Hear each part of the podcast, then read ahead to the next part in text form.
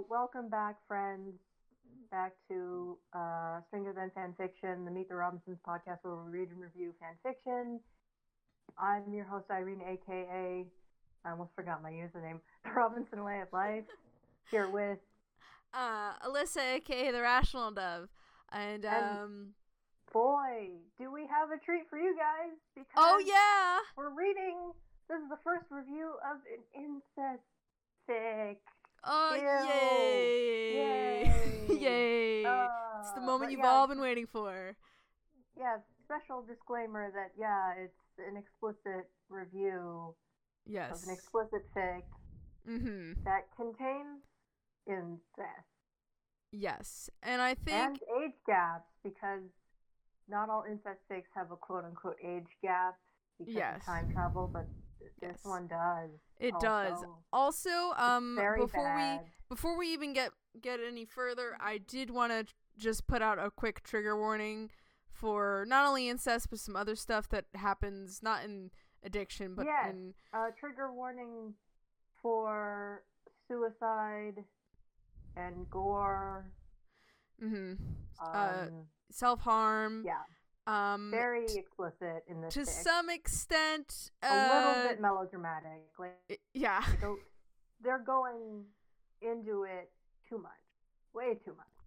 yes. Anyway, sorry. What were you saying? Um, and then depending on you know, I guess like stalking slash dubious true. consent Yeah. question mark. You know what I noticed in this fic? So Yeah. the fic starts with Wilbur stalking Lewis, Yeah. and then at the end of the fic, Neil can't stop visiting Wilbur while he's in his coma, and he's essentially watching Wilbur sleep.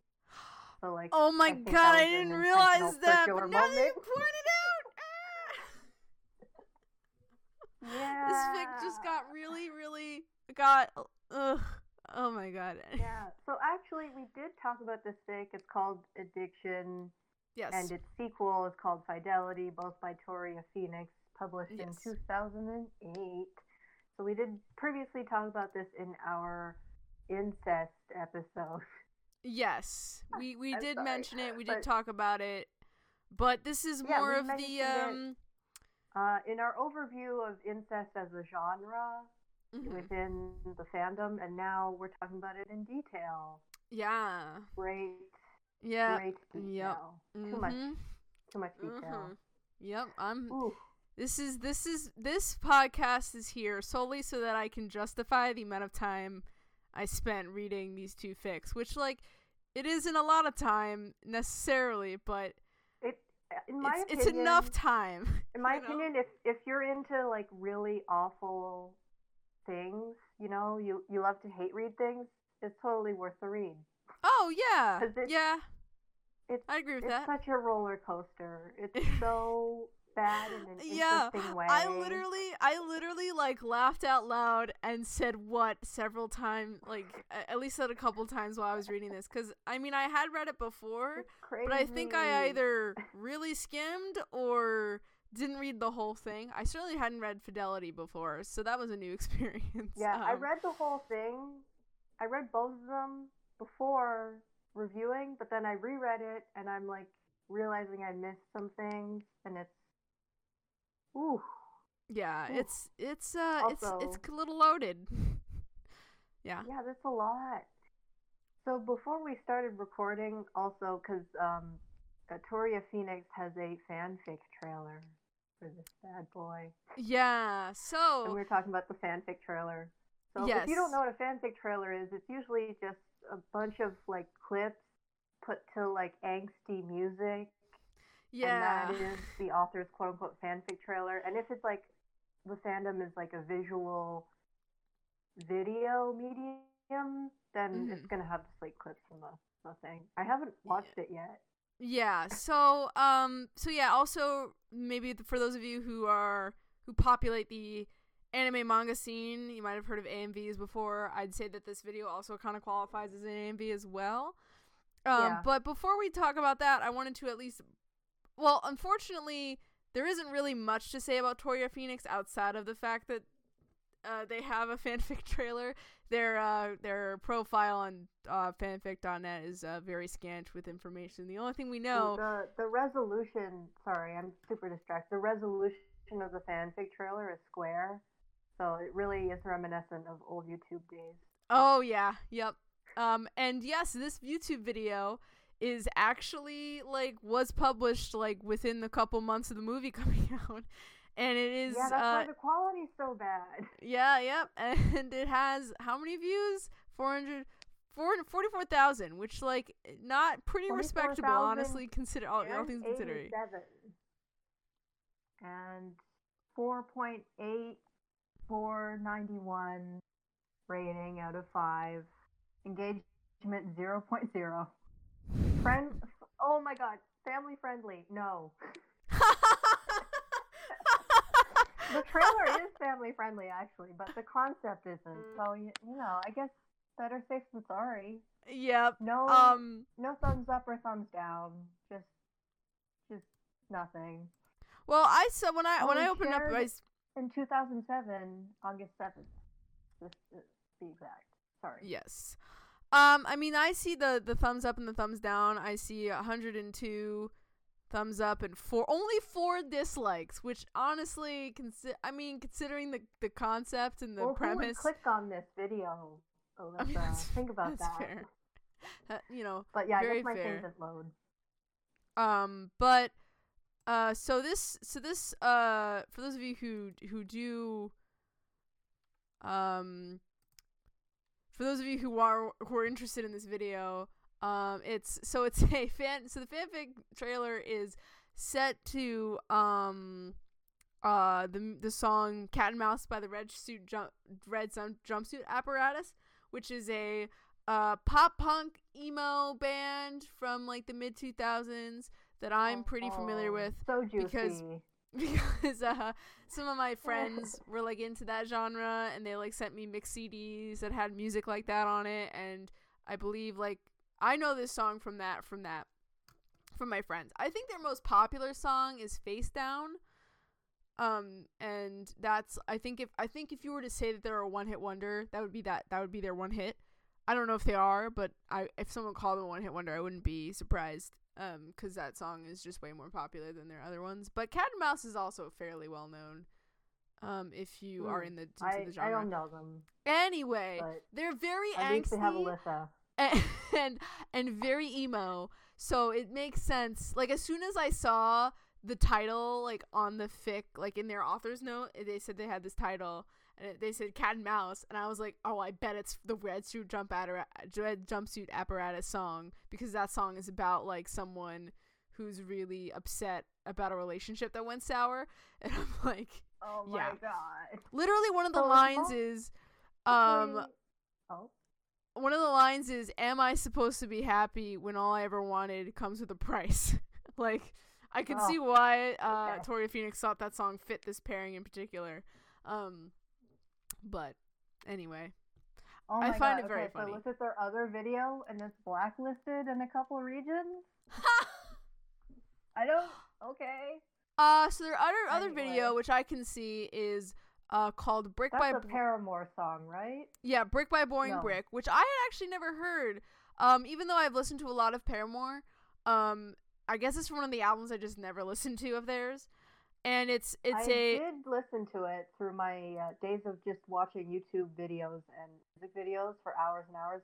And the I think the concept is that it's kind of like a an emo fairy tale, punk rock fairy tale esque mm, thing by Okay. my memory. And I think it's just like this girl is miserable. That's the concept. oh gotcha But uh, I- I don't think this one is MTR related. No, it's a uh this fic this I mean this fic this video is um about um Glee and it stars I think the Oh, character yeah, is I Kurt. now. I Yes. I only know I'm very Yeah. my knowledge of Glee is very incidental. I had a friend of mine who was like super into it. I was never into it even when it was popular. Um You have saved yourself, friend. I mostly because I just didn't watch a lot of TV. Even now, I don't watch a lot of TV, whether we're talking about streaming or not. Um, so I'm not gonna say I'm not trying to say that I'm like above this like oh I didn't watch it because I was too good for it like I hate I, Glee so much. I and I, think I think. I I It's wouldn't have been show. surprised knowing the sort of shit that I've like happily consumed in the past. I'm not gonna say that I'm above watching Glee or I would have been at the time, but it just wasn't really mo- something I was interested in. I'm in. so. above watching Glee, and I watched it anyways. um, but what's really But yeah, funny this- to me, I I think, think this person should play like Yeah, Kurt he- and either Kurt's boyfriend or the main guy character, Finn. I think it's I the main know. guy character.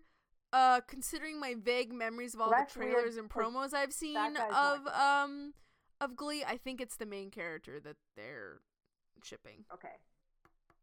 Um, it's so That funny because even just watching. Just watching the the uh this video, I could tell. I'm like, all right, Kurt's definitely the token gay, and also looking at the other guy, the like. Mhm.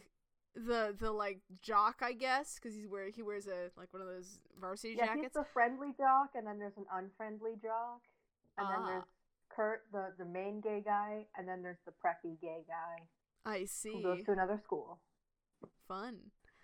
Yeah, so like Ah, I- I saw I saw when I was looking at at this at this guy, I was looking at him, I was like, this is supposed to be set in high school, right? He like he looks like he's in his like mid to late twenties.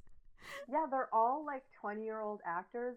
And there was even a controversy where the cheerleader actors were on GQ, like the Mm. cover of GQ magazine. And then Oh. everybody like was angry about that because they play high schoolers. And that's Right, creepy. yeah. Yeah. Yeah, so I was just Child like- labor laws make the film industry very weird. Yeah, basically. I mean like, you know, I understand from a from that perspective why they didn't hire teenagers, but at the same time it kinda it kinda broke my suspension disbelief a little bit. I was like, Yeah, he's not he's not in high school. He's already he already has yeah, a receding are, hairline. there like are a lot eh. of high school shows that I like a lot because it feels more realistic. Mm. because like I found that Euphoria that it wasn't realistic, just so everybody knows. But like the characters at least looked young in Hmm. comparison to like Glee, which is one of the worst ones. And then Yeah. probably the best high school depiction I've ever seen is Freaks and Geeks. But I don't know if I I've ever digress. seen that, but I'll I'll keep I'll note it in my brain. Queen, uh, Queen Linda Cardellini. Also, other people are in it, like Seth Rogen and that guy Ooh. everybody thinks is hot. I forgot his name. Uh, there are several different I will- actors I'm thinking about right now that could be that. I will remember his name. okay.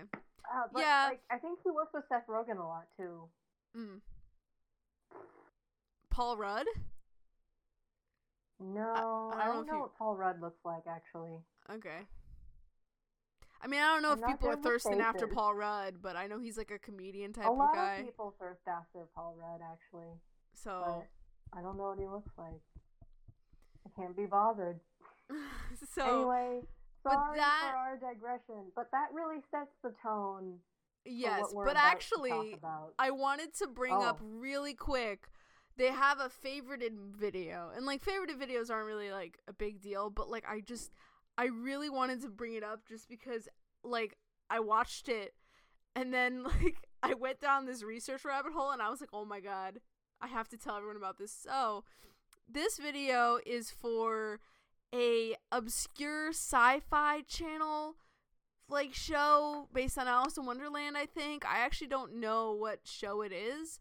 Like I can tell Uh, it's Alice in fandom's history Wonderland. with Alice in Wonderland. I know it's Also- Alice in Wonderland because the characters they're shipping are as Alice and the Mad Hatter, which of course it's like every adaptation of Alice in Wonderland is like, hey, these two should be hot and in love, and it's like, guys, did you read the original source material? Anyway, so yeah, keep your pants on. Like, Like, it's- it's so creepy. But I weird to think me. Part of the popularity of Alice in Wonderland stuff was the Tim Burton remake that came out in 2010. yes, So that came out like three years after. Yeah, I don't know when this particular adaptation of Alice in Wonderland came out, so I don't know if it was like part of that resurgence or not, but um it I mean, for one thing, the show looks kind of bad just from looking at the video. Like, like, cause when you think of Alice in Wonderland, you think like wacky, zany imagery, right? Like, like super oddball shit. but like it's it's so tame. It looks like just any standard sci-fi thing, and I'm like, wow. Oh, Okay, bad. great, good, good job, guys. You you really you're really uh pushing limits in term. I I, I guess you know they have budgets and whatever. Like I get it. Sometimes you um you don't uh Well, if you're making an Alice in Wonderland production, you need a weirdness budget. That's essential. yeah yeah it's it's it's definitely it's definitely part of it um but it was just so weird because when i was watching it i was like um well anyway it's like i guess alice in wonderland alice and that mad hatter in this show at the very least are like around the same age and like they're like like even diegetically What's in this called? I don't know. I just know I know it's an Alice in Wonderland TV show, or at the very least, it has those characters in it, and it's on the Sci-Fi Network because like the video, the the fanfic trailer or the AMV has like like you can see the Sci-Fi watermark. That's Mhm. all I know about the show, though. I don't know anything more about it. But um, That's an interesting perspective. but but the reason why I'm bringing it up is not for that reason, but because of the sh- of the of the song that Toria Phoenix Oh. decided to use to, Oh, I guess, like talk about this couple, and it's a song called "Alive in the Glory of Love," "Alive with the Glory of Love." By uh, what is it? Sad. Say anything. I think is the band's name. Not to be confused with the movie of the same name. And they're different. Um, and and the thing about this song is that it's about a couple who is, I guess, they're being in love while being victims of the Holocaust. and I'm like, Oh, Like- we haven't we covered that enough? like, like I, I when I heard when I just listened to the song, I was just, I started getting really worried. I was like, oh my god, like like they're making like metaphors to. The, it's very clearly about that. Like it's it's not like a subtle thing. And I'm like, all right, so either this person is like actually like doing something autobiographical or semi-biographical, which I hope is the case, or it's like someone who's trying to make this edgy metaphor. And I really hope it's not someone trying to make an edgy metaphor. And I did the research, and it does turn out that Say Anything, like the lead songwriter, uh, wrote the song um, about his grandparents who were both Holocaust survivors and were in a relationship during that time. So it Oh, is okay. semi semi biographical. It's a very weird choice for an Alice in Wonderland. Yeah, bit, that was gonna be my so. lead up. My lead up is like, I don't know if you wanted to choose like a song about this subject matter for this pairing. Like, I just the subject matter of the song is so specific that it's just kind of like, Yeah, I'm some people pretty just don't know how to be serious about stuff. like, it's kind like of weird. it's it was so weird. Well, and I, you know, I'm not gonna. Maybe they just can, couldn't even tell because I mean, yeah, education maybe. on the Holocaust is very bad. Maybe they were like 13 when they did. I don't know, but it's still weird. Yeah, I mean, you know, it's it does sound very angsty. You know, there's a lot of Ugh. reference to war. So like if they didn't know a lot, I mean, they even they even reference the fact that these people eventually by the end of the song were sent to like concentration camps. So I'm like Okay. I don't know how I don't know how less like he even mentions a concentration camp by name in the song lyrics. So it's like I don't know how more Ooh. explicit you can get. But like I guess it's possible if you don't know a lot about the Holocaust and you literally have no no idea or have very little idea about it, then you know, it's not like totally unbelievable that someone wouldn't know. Yeah, But- tragically, I didn't learn about the Holocaust till I was like 13. Yeah, Terrible. yeah, and I mean, it's- system. and I, you know, I, I'm also kind of biased in the sense. thing. Yeah, I'm also kind of biased in the sense that I grew up in a fairly heavy Jewish community, at least relatively speaking. So therefore, Holocaust I education mean, was really a big huge part of our. Jewish community where I am as well, but I was Mhm. also ignorant to that. There's Right. like museums and stuff all over the place, but like when you have when you have your goy goggles on, it's not Yeah. there. Like you know, so yeah, no, kind of. I I blame I blame the adults, but I also blame myself at this point. But like for the pat for past me, I blame the adults. Yeah, see. yeah. Um. But Anyway, yeah. um, this is kind of a huge all that digression. is that they have they have a lot of uh, they have a vast interest in angsty ships. Yes. I think Yes, what we I think- can reap from this knowledge. Definitely. Um, and the cat and mouse trailer for anyone interested is basically just like clips of Lewis and Wilbur hugging a lot and like Yeah. reaching out to each other. yes. Um, the editing isn't that bad, but it's like you already you edited from a movie that already exists, so it's like you know, okay. Yeah, there's not a lot of like if you know, it's it's like you know, you could watch. It's a very It's short okay. video. Obviously, it's only three minutes long. It's as long as Yeah. the song, so it's you know. But if you wanted a little piece of YouTube history, not a bad place to go. Yeah, just to set the scene for yeah, get you in the mood for some incest. Victoria Phoenix's mind.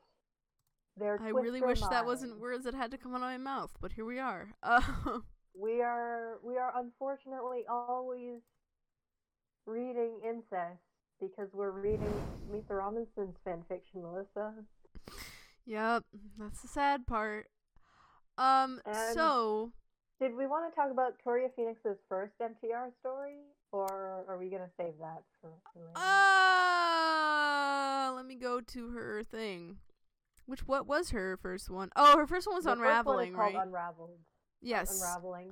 Um, I don't know. I don't know. I mean, I didn't really read it for this review, but I I mean I I have read the whole thing and I will say after having read both Addiction and Fidelity, it does feel like um this uh like Unraveling is kind of like the beta version of Addiction and Fidelity from what I remember, Yeah, like a lot of the clear- same There are some clear similarities, but Yeah. Addiction is clearly an improvement, despite the fact that there's no explicit, to my memory, there's no explicit sexual tension between Wilbur and Lewis and Unraveling. So that that's one pro for Unraveling. The Hey. concept of Unraveling is that Wilbur and Cornelius have like a super contentious, dysfunctional relationship. Wilbur's like outright talking about how much he hates his dad, blah blah. And then Fran's like, No, you gotta learn why your dad is like this. And it's like, No, he doesn't.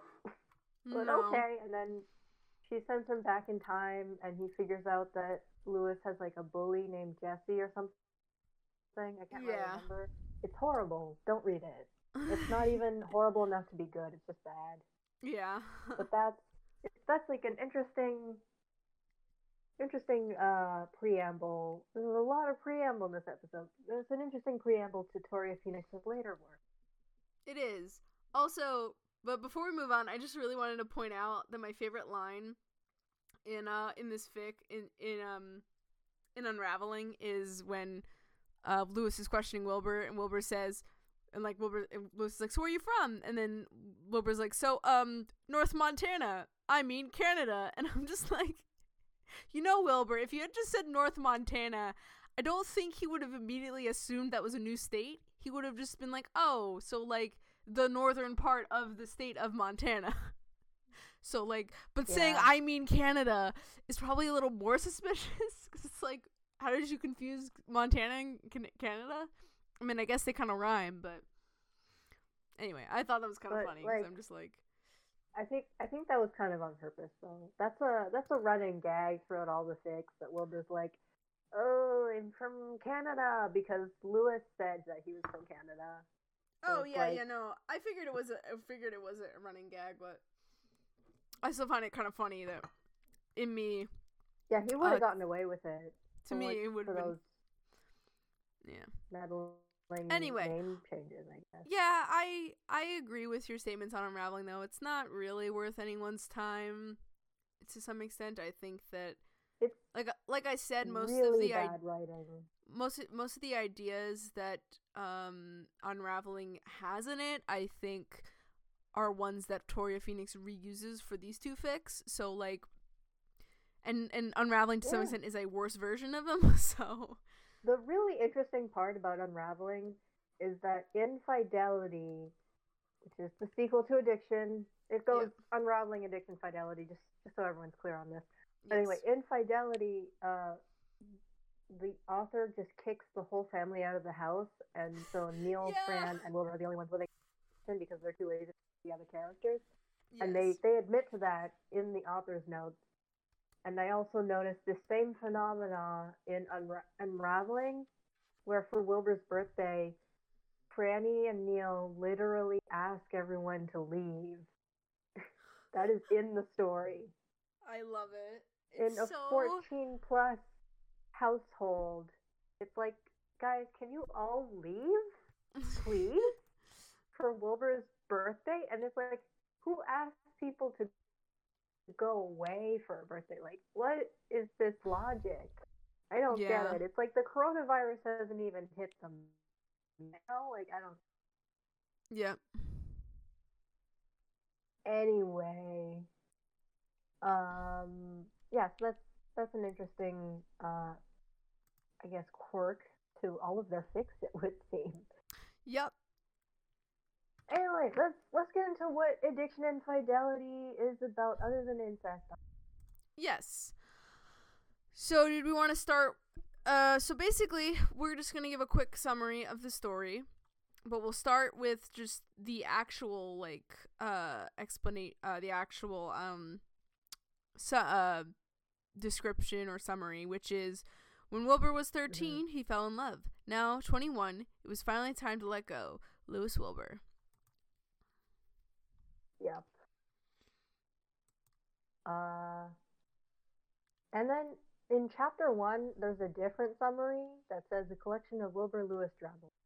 Oh yes. And I think it's misleading because it is they're more, they're a lot more interconnected than just a bunch of drabbles, but yes. they are like little vignettes with huge time skips in between Yes. them. Mm-hmm. So Yeah, no, that makes sense.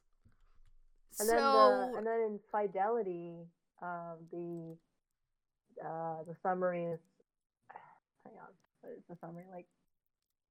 Uh, nope. It was okay. Wilbur was dying, and no one seemed to care. That's it.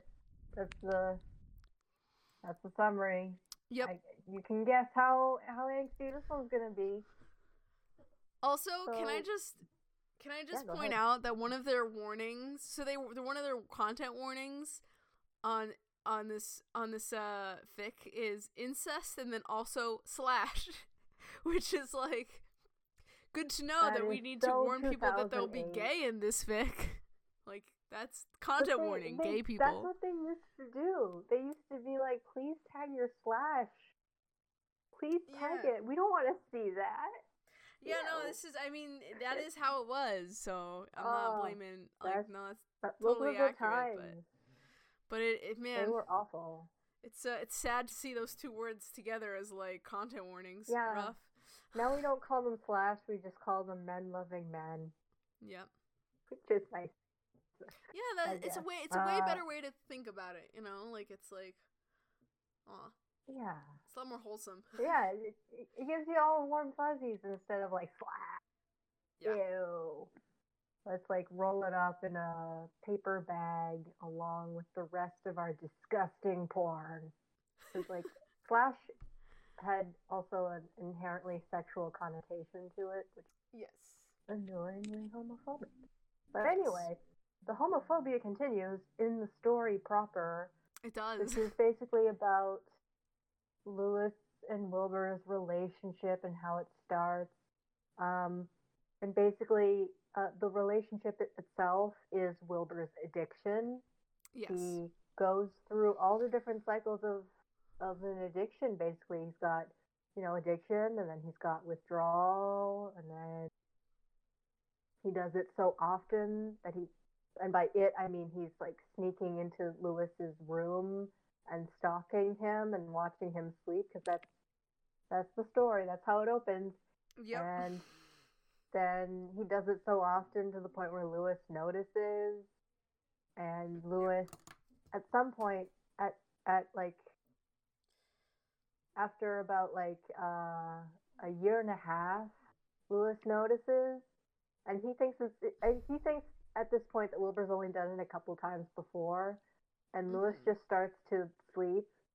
He like pretends to sleep, and Wilbur just keeps doing it. And the implication is that Lewis pretends to sleep because he enjoys Wilbur's attention. Yes. Pause for uh, Sigh. a resigned sigh. Anyway, and then and then Lewis and Wilbur are talking, and they're like, "What are we doing? Oh no!" Because they they both admit that they love each other, but they they both admit it's wrong. And then Yeah. they're like, "Let's just sit here in this moment and not do anything." And it's like they they think that because they're not like getting their dicks out that it's not incest. but this is still like a very romantic moment. So it's not oh actually them not doing anything, in my opinion. It's not anyway, gay if they so don't they- take their they- dicks out. Yeah, I I noticed that because there's no disclaimer in the very first. Oh, never mind, never mind, never mind, never mind. Because I thought there wasn't a disclaimer in the first chapter, and then there was in the second chapter, and I'm like, why are they disclaiming the second chapter? First Yeah. chapter is clearly very sexual. Anyway, because Yeah. Because okay, if we go into more detail, what happens is that Wilbur. so Wilbur is like, I can't remember what order happens, but Wilbur gets like very upset when he confesses to Lewis. He's like, "I'm pathetic," Yeah. Ah, and then Lewis is like, "No, it's okay. Teens are, you know, you got hormones and stuff. It's, it's, it's everything's weird." And then Wilbur's like, "No, it's not fucking hormones." Yeah, he he just cur- he just casually curses, which like is obviously it's not a bad thing, but like also, um, it's just it's the rest very of the close fic to being have it. okay. It's very close to feeling natural, but it doesn't quite feel natural. No. And the No, author is like overdoing it a little bit. So yeah. anyway, Wilbur's like, "No, we both know that you're lying." And then, and then Wilbur's like, like a sad little pathetic worm at this point, and he's just like, "Tell me you don't feel the same way." And then Lewis is kind of evading the question. He's like, "Lewis, you owe me this." And then eventually, Lewis breaks down. He's like, "Yeah, okay, I love you too." But we're not gonna do anything because it's immoral. so we're I'm, we're just gonna both suppress these intense romantic and sexual feelings forever. And then Yeah. Wilbur's like, but that's not fair. And then Lewis is like, but we gotta so that you're born and stuff. Right. And then, and then they start like making out. Yes. They just start Uh, and then- immediately. And then, yeah, yeah, it's mostly Wilbur. Wilbur, Wilbur's kissing Lewis, and then he like slides his hand under his shirt, and this is very graphic because like I viscerally remember this like from the first day that I read this till today. I know where you're going, So and I'm not happy about that's it. like a year. that's a year. That's a year of me remembering this scene. So he's basically just like touching Lewis's nipples, and I said this in the incest episode, and I'll say it again. I never want to think about Lewis's nipples at all, let alone in this context. yeah. But yeah, so Wilbur's fondling his future father's nips, and the the narrative definitely wants us to know that they're hard. and then they're also like they're also kind of like dry humping each other.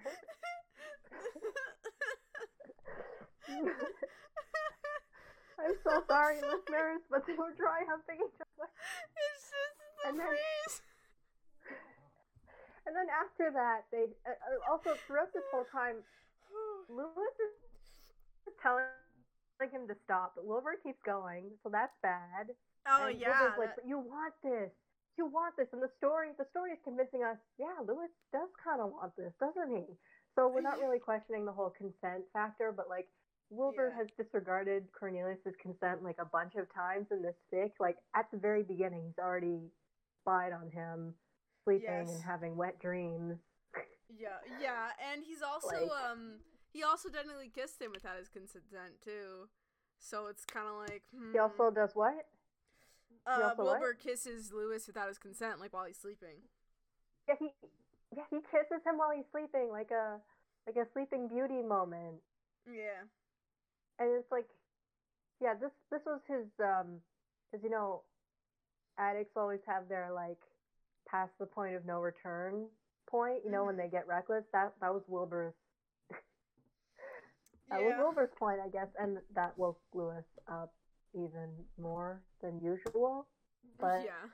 also, I'm just I'm just thinking how this would not always work for everybody, but I think Lewis is very responsibly going to bed at, at the same time every day. But like, what if he didn't? You know, Yeah. and like. He actually famously doesn't have a very good sleep schedule because he's working really late at night on inventions. So I don't quite get Wilbur's strategy here. No, So I anyway, don't either. They have like that super awkward makeout session where the author wants us desperately to know that Lewis Lewis liked it, okay? He liked it. Even though he kept saying that it was wrong and that he wants Wilbur to stop and he kept telling Wilbur to stop. Yeah. So awkward. It is very weird. Yeah. And like kind of and like pretty pretty creepy. Um Yeah, this whole fic is creepy. It wants to be dark, but it's just wrong in a bad way. yeah. It's not deep at all. And then yeah, so then okay, and and then uh Wilbur basically convinces Lewis that it would be a good idea to date anyways. Good. I can't remember wait, where is it? Oh my god, I have too many notes. Uh uh, oh no, this is in the next chapter because this book only has four chapters. yeah, it's pretty Oh short. God. Um, I can't remember the exact wording. Okay, here it is. So, this is in chapter two because they at the end of chapter one is them just being like, oh, okay, so we love each other, but we can't be together. But we're just Yeah. gonna cuddle up tonight, and it's not sexual because we we didn't take our clothes off. So it doesn't count. Okay.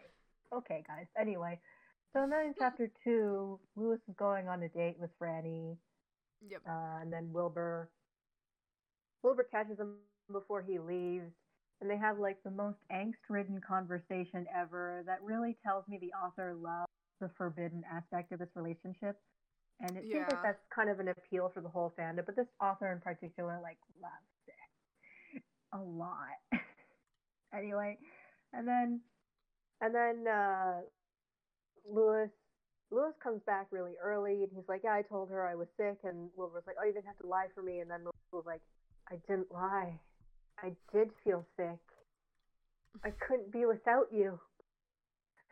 And then the fic kind of they talk and they're like and Wilbur basically convinces Lewis that yes, they should date until Franny takes over.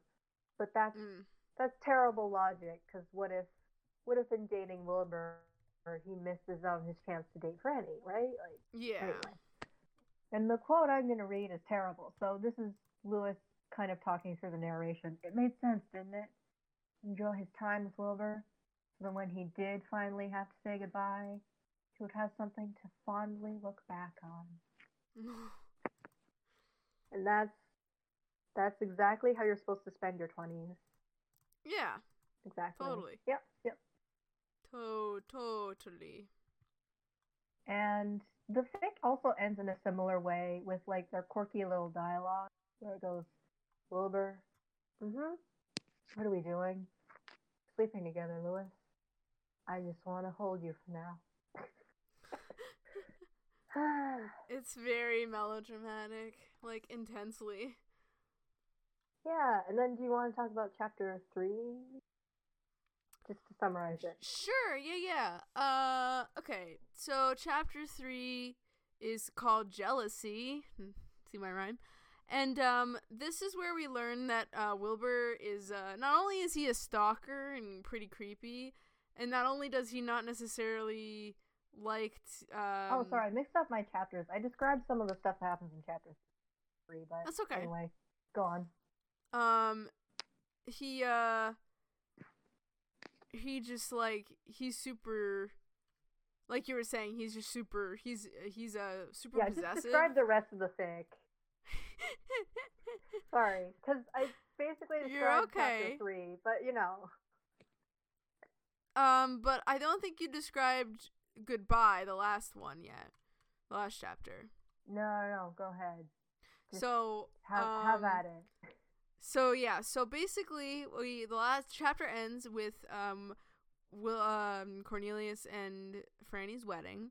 Franny's full name in this one is Franny Olivia Peterson, which like Which, I that's okay, That sure is a name, isn't it, Alyssa? it sure is a name. that is indeed that a is- name that exists. Um, like in the author's defense, they wrote this long before the entire fandom knew that the Framaguccis were the Framaguccis. But at the same time, it's like it feels like they just didn't try. yeah, I mean that's that's pretty and fair. the other thing that bothers me is that later on in this fic, well, in the sequel, Wilbur dates a girl named Olivia, and it's Mhm. just like pick pick different names. This is weird. yeah, This is like vaguely incestuous both ways now. Like, why are you doing this? yeah. Anyway,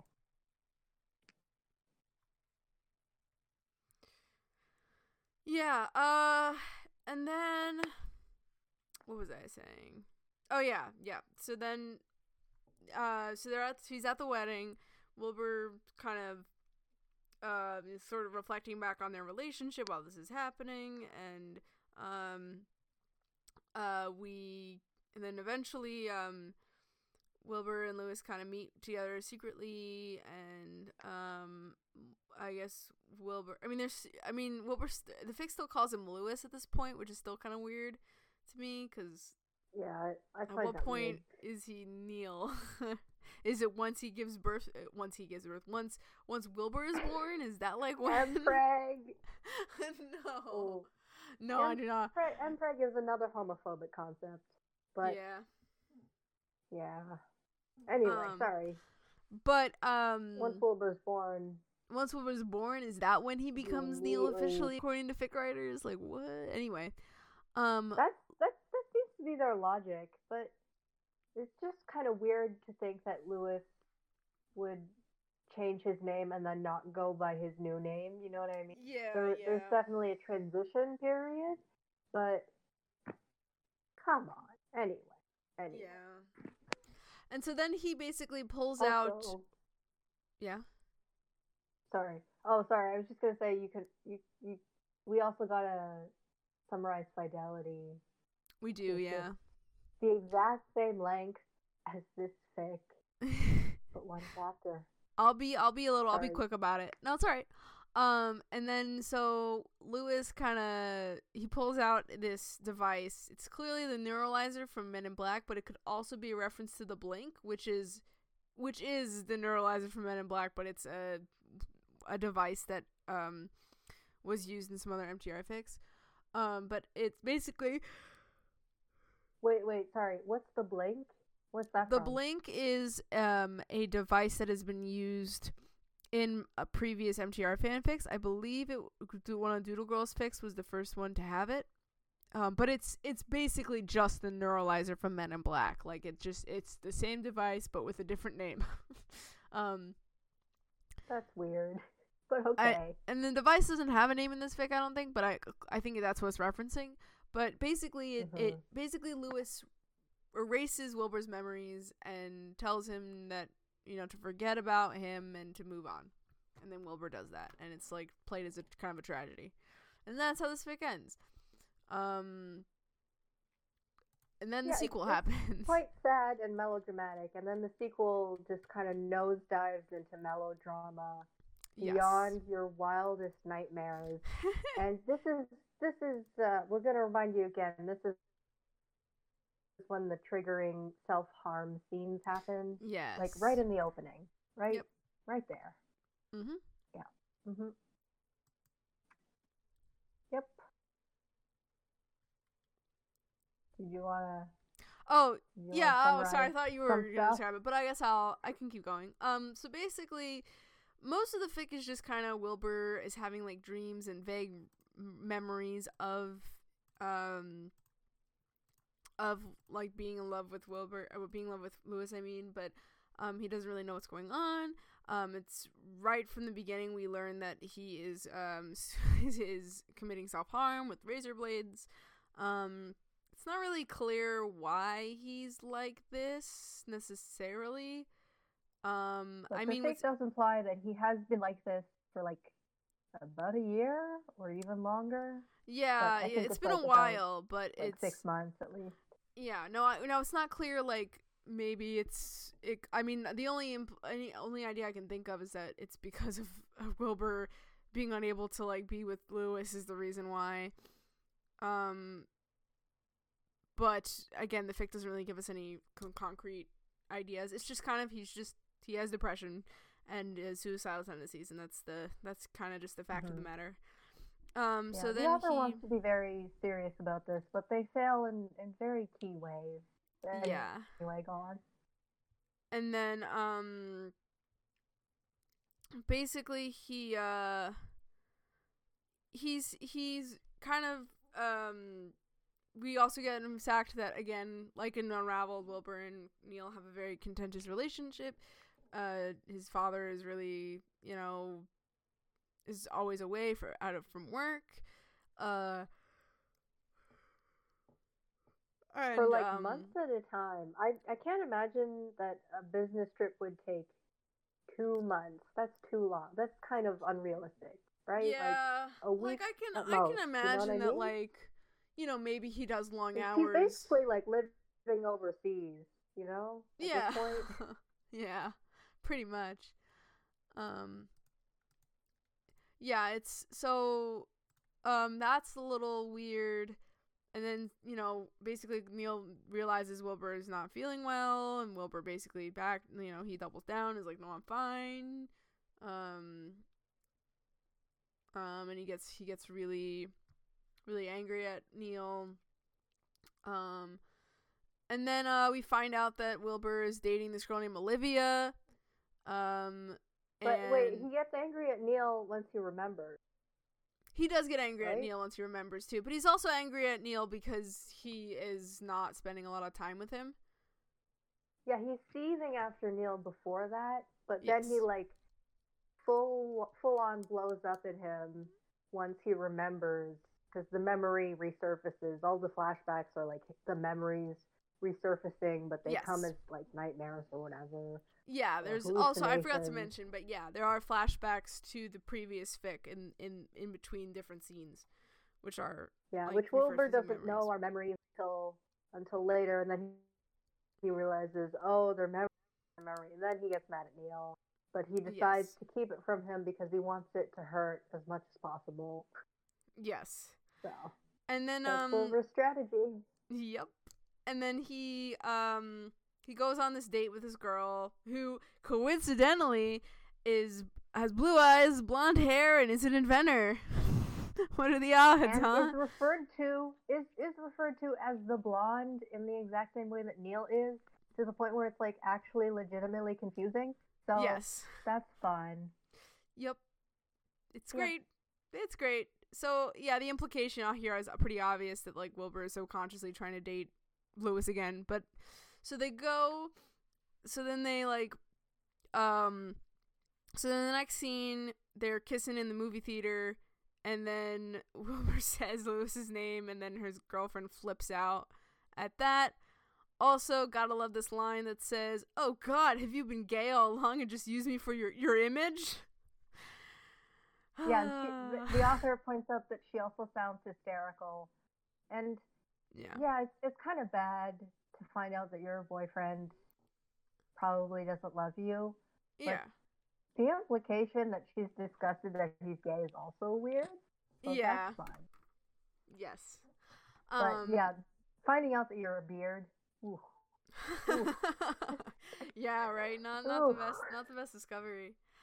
Um so, you know, there's another discussion between Wilbur and Cornelius. It's just kind of angry and then uh Wilbur is continuing to like question himself and not understand and then he found the memories finally resurface and he remembers everything and then he gets super angry at Neil. And as you said he starts to basically ignore Neil out of spite I guess um and just really angry about it. And then Franny and Wilbur have a conversation. I also love this line from Franny who says, What's gotten into you? For the past week, you've been treating your father horribly, and I want to know why. Tell me, what would you do if you were to die in a hover car wreck I today? would you really want him to die thinking you hated him? And I'm just like, I, She has no chill. I'm just like, Franny, like, look, you don't know why Wilbur is upset. Like, maybe hear him out? I don't know. Yeah, it's it's kind of weird. I think the fic is trying to say that Franny is like being defensive because she's projecting her own stuff about Neil onto him. That's But true. the fic is doing a very bad job of it, and it just looks like Franny is an imperceptive, very controlling, stupid parent. Yep. Wah wah wah. and then and then uh, it basically comes out that uh that Franny um But yeah, so what happens is that because Wilbur finds Wilbur finds out about uh, the the memory erasing before he goes on his date with Olivia, but then that means his date with Olivia goes bad because when they're making out in the movie theater, who actually Mm. does that anyway?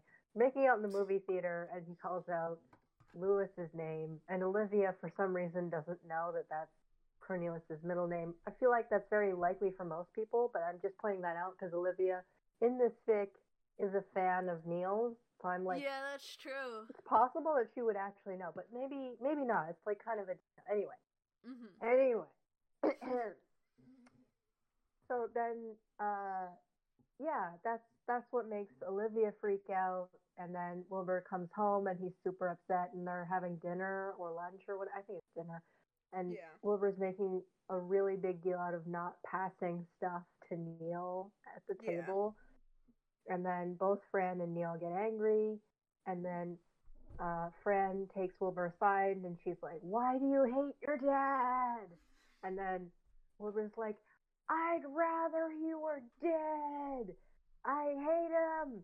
And then Frandy like explodes. She's like, Well, maybe you would you would like to know that he's not your father. And then Fran's like, Oops, yeah oops. Yeah, because in this it- fic, she's a um, music teacher, and suddenly she has lessons on Friday nights. Wink, wink, nudge, nudge. yeah just in time And for the weekend you know Yeah, time for a nice little weekend quickie lesson, quickie, quick lesson with mm-hmm. none other than uh, Goob. Franny is sleeping with bowler hat guy in this Mhm. fic. Uh, anyway, yeah. Yeah. Yeah, so um yeah, basically Franny's been cheating this whole time and Wilbur is basically a bastard, like very literally. Um Yep. and she's cheating with Goob, which I don't get it, but I guess there's he's the only other character who's their age that she'd be dating that we already know about, so you know, doesn't it make sense in the end for that reason? Yeah, I think that's the main reason why, because I don't really see why else at all. I mean, I guess maybe maybe just to twist the knife a little that it's that it's Lewis's old roommate, but like otherwise, like who cares? Mhm. No offense, but who cares? yeah. Anyway.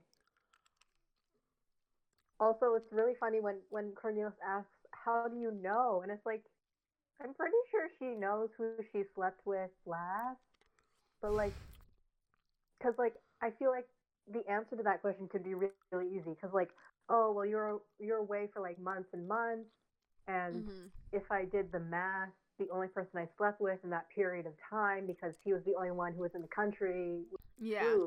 You know that would make sense. That that's how the real world works. But yeah. the way Franny answers it is, and I quote, "The DNA machine that I asked you to build for my frogs," she smiled dryly. "I knew you well enough to know that you would go above and beyond and make it compatible for humans and animals, and you did. Shortly after Wilbur was born, I did a test, and Wilbur's Michael's son." That's kind of weird to me though, because like, I mean, paternity tests are a thing you can get, especially at the time of this fic. Like, I mean, I don't know if by 2007 I bet you they're could get a probably paternity something you test. can get but- at the drugstore. You know, like a pregnancy test. You could probably get. Oh yeah, DNA pregnancy test test you can. drugstore. I'm talking about a per, a, a paternity test, like. Um, no, that's, buddy. I meant in the future, you could probably get that at the drugstore. Oh yes. Sorry, I misunderstood what you're saying. Like I imagine that you could probably get a DNA test at the drugstore like really easily in the future. Yeah. We're we're kind of obsessed with DNA now, so I Yeah. can see that happening. So it just feels like so convoluted and distracting that Franny is like, actually, I used the DNA machine for the frogs. and I went through the, all this trouble. Yeah, you could just because like if Franny really didn't know, she could just like be in denial for her whole life. That works too. That's another option. Yeah, Like, that is an get it. option. Yeah. So anyway, it is kind of um it is very weird, but that is how it is. The, the likelihood of her actually needing a test is kind of low unless she was really like sleeping with them back to back. Oh my well, I mean, you know, it's In the thing case- is is that like denial or a or a paternity test are two options, mhm. but like Franny like really goes out of her way to find out, which I find kind of just bizarre and unnecessary. basically. Yeah. I mean, to be fair, there can be a lot of even even in a situation like this, there can be some uncertainty um as to whether or not um these two like as not Wilbur is gen- like who who the father is like I mean the Mhm. other thing is is that like honestly I feel like Franny probably would have assumed it was Neil's child at first because I'm assuming that like Michael and her are n- are would be having like protective sex in theory, whereas like yeah, but Alyssa, the theme of this fic is that the heart wants what it wants, so no one really cares about consequences when it comes yeah, to I mean she could have just been like, you know what, clearly. I have these two men that I'm with. Let's just let them that roll the dice and see which sperm wins. You know? I got I got two boy toys. Let's just play Russian roulette with both their dicks. Yeah, but my point is, is that like, even if you're only having like, even if she was only having like, say she was having sex with Neil like once a week, and then the other week she was having sex with Goob, and they alternated. Well, clearly she's not. But like the other thing about the fic is that like, she, she's clearly not getting it. You know, like she only sees Neil like five times a year. oh, that's, that's true. Yeah. basically what the fic is saying. So it's like the likelihood of them sleeping together seems like exponentially low. That's that's a good point. I didn't actually. I guess I didn't really like process what you were saying, but yeah. Now that now Yeah. that, that makes sense. Then like she yeah, probably wouldn't have needed the, a, a test. the book I'm reading now, which is uh, very cleverly called the Vagina Bible. fun, fun sex ed stuff, guys. So anyway, the book I'm reading now defines a sexless marriage as one where the couple don't sleep together for at least six months, which is it's it's very arbitrary, I find. But like, Mm, okay, if if you want to if you want to quantify stuff that way. Yeah. Anyways, yeah. So at this point, Wilbur's upset and he runs up to his room, and we Mhm. don't know what he's doing. We don't know what he's doing yet. We don't know. Yep. But uh, actually, no. Before he runs up to his room, he and Neil get into a fight because they're Neil. Uh, Wilbur's like, "Why did you do it?" And then Neil's like, Mhm. "I wanted you to move on." No, you just threw me out. You set me aside, man. You didn't care about my feelings. And then uh, Lewis is like, "No, I Mhm. care about your feelings so much." And I, Wilbur's like, I, I can't remember. Oh, I think maybe I'm mixing up because they had two different conversations. But anyway, they argue, and Yeah. Uh, leaves to his room, and then that leaves Neil like crying and upset. And then Fran goes to Fran sees him, and she's like, "Oh no, he told you." And then it Yep. turns out, uh, wait. Hold on. Did I get lost? yeah. Oh no. Well, it, tur- it, it it turns out that you know he didn't know, and then Fran has to confess to Neil as well. oh as yeah, yeah. He finds out. and yes. then yeah. Sorry. and oh then god. it's just very awkward from then on out. And then and then Wilbur, uh, very he he makes very quick work on his wrists with the Yep. razor blade. Yep. He. um, he. Yep. What's really Yep. upsetting is that there's no reason at all why Wilbur chooses to use a razor blade. I feel like if you're going to go through the motions of having a character self harm, you should really reflect on why they're self harming and in what manner they self harm. Because, I don't know, I guess, does Wilbur shave even? He's using shaving razor blades, and it's like, like, the author just did not think beyond the stereotype at all. Like, don't Hmm. they have lasers in the future? I don't know. That's Yeah. That's bad. But you know what I mean? Like, there's no creativity, there's no forethought. It's really just there for shock No. value, which makes it all the more horrible. Yeah. They included that in the yeah. story at all. Yeah, that's that is one of the one of the uh, more. I mean, I will say, um, you know, just from my own personal experience, you know, my boyfriend, um, obviously he- shaves his facial hair, but like he doesn't use a razor. He uses an electric razor. He doesn't use like a, a a manual razor at all because he doesn't. Yeah, I find it um, really unlikely that Wilbur would just have razor blades lying around like that. Like yeah. he would have to go out of his way to buy them, and it's like if you're going out of your way to buy razor, he could just buy anything at this Yeah, point. and- you and know I- what I mean? Like, Yeah, and I feel like a lot on. of people who use I mean, I don't know this because I'm I don't know a lot about self-harm necessarily, but I- I would Mm-hmm. think that the reason why you use you would use razor blades if you're doing that is because they're convenient and also very inconspicuous, you know? Like if someone suspects you of self, you know, they're not going to look at a razor blade and think you're using it to hurt yourself necessarily. And you know, if you're if you're someone and who shaves another with thing that about kind of razor, razor, blades is that they're stored in the bathroom, which is a Yeah. private as well as sanitary place where Yeah. there's warm water, which yeah. is the traditional way in which people commit suicide by a razor blade. Which, Yeah. anyway, I feel like everybody underestimates how hard it is to commit suicide by a razor blade.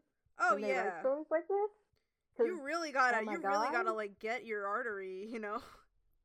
it's so. And if you're not a hard. surgeon, Like, if you're not a practice practiced very thick. surgeon, you're not gonna be able to get at the at the vein, you know, as easily as you might. And, and it's, Yeah, it, I would and assume think, it takes. I think we've talked a lot about uh, 13 Reasons Why, but I think Yes, we one have. of the biggest reasons why 13 Reasons Why is so controversial, because I, found the the like very last scene, which is the flashback of what's her face Hannah yeah. doing it. hmm There was like no music, there's no cuts or anything. It's just like very quiet, and she she's like breathing really hard as she's cutting Yeah. and like it was so visceral anyway i don't want to get into too much detail but Of it was so visceral and i think that's why it was like super controversial and that is the opposite of what this fic is doing Yeah, yeah. Like, there's nothing like easy about s- suicide. Like, like I guess uh, the problem I think with this framing is that it kind of implies that Wilbur would have gone into that quiet good night once he had done the deed. But in reality, bleeding out takes a long time and it's very painful. like, it's not. It's not a pretty thing. yeah and he, wilbur wouldn't even be able to cut that deep quick enough like his parents No. are realizing what's going on like immediately. And i'm like wait a minute. First of all if they realize that quickly it's like do, do they know that he's been self-harming? Because also wilbur traditionally wears a lot of t-shirts. So I'm just like, Yes. does, does he switch to long sleeve shirts? Or yeah. Yeah, does, and like, does he and, know and how the to other heal thing the too scars is that like, really quickly? Like, Yeah, and one of the problems too is that like at least with this fic is that we don't really have as much of an idea as to like like what this change in Wilbur is. Like as far as we know from this point of the fic, Wilbur's kind of been this way for a really long time. And mhm. and like we don't really have any reference for how he used to be before he um you know started self-harming you know like you know if there's any yeah you know we Well, don't have We do know that he started self harming specifically when he came back from Lewis's wedding, yes and he he started having the memories which he called nightmares, yeah which the memories would only come as sorry the, the memories would Excuse only me. come as nightmares. So Wilbur would just just thought that he was like messed up and sad, and he like yeah he didn't know why he was sad, but he was sad. But I think at the very beginning of the fic, it also does mention that uh, that Cornelius is on very long business trips and he hardly sees him. Yeah. Uh, wait, let me let me look for this. Ooh, Bi- ooh, I'm typing the wrong. Sorry, guys. You're okay. Business, business. Oh, why is the find feature so horrible?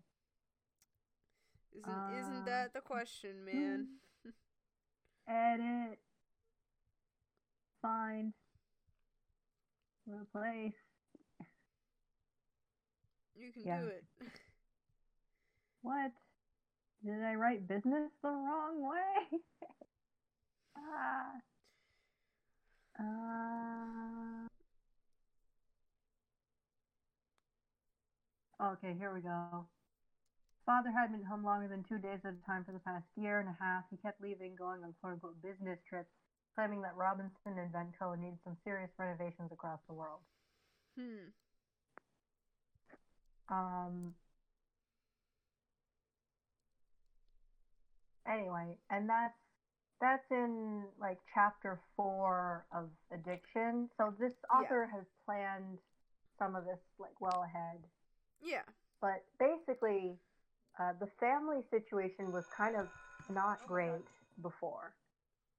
Uh, and it's implied that it was not great because his parents' marriage was not great Yeah. because of the incest, and it's like you know, paradox. Gotta love it. And then, yeah, and then anyway, all this to say is that it that nothing really makes a lot of sense with the whole No. Wilbur self harming and suicide attempt, Yeah, it and it doesn't really feel like very grounded in something that would make it like I don't know. It just doesn't really feel yeah, very there's no nuance at all. Yeah. There's nothing. you- You're just kind of like plopped in. Oh, by the way, Wilbur's super suicidal, and there's no preamble. There's there's no context that comes later either that like kind of smooths that over. It's yeah. just like shock value that's just there. yeah, and, And, to make things worse, the doctors' names are Dr. Daisy and Dr. Minnie. Oh my god, I didn't notice when Wilbur that. wakes up in the hospital. but I like don't now that you pointed it out, This author's very bad at names. Yeah. also, like one thing I also think is is important to mention, and I mean this is the thing we've talked about before, but like I think the other problem too is that Wilbur being this way is such a huge like departure from his characterization in the movie that I feel like it needs way Yeah. more justification, you know?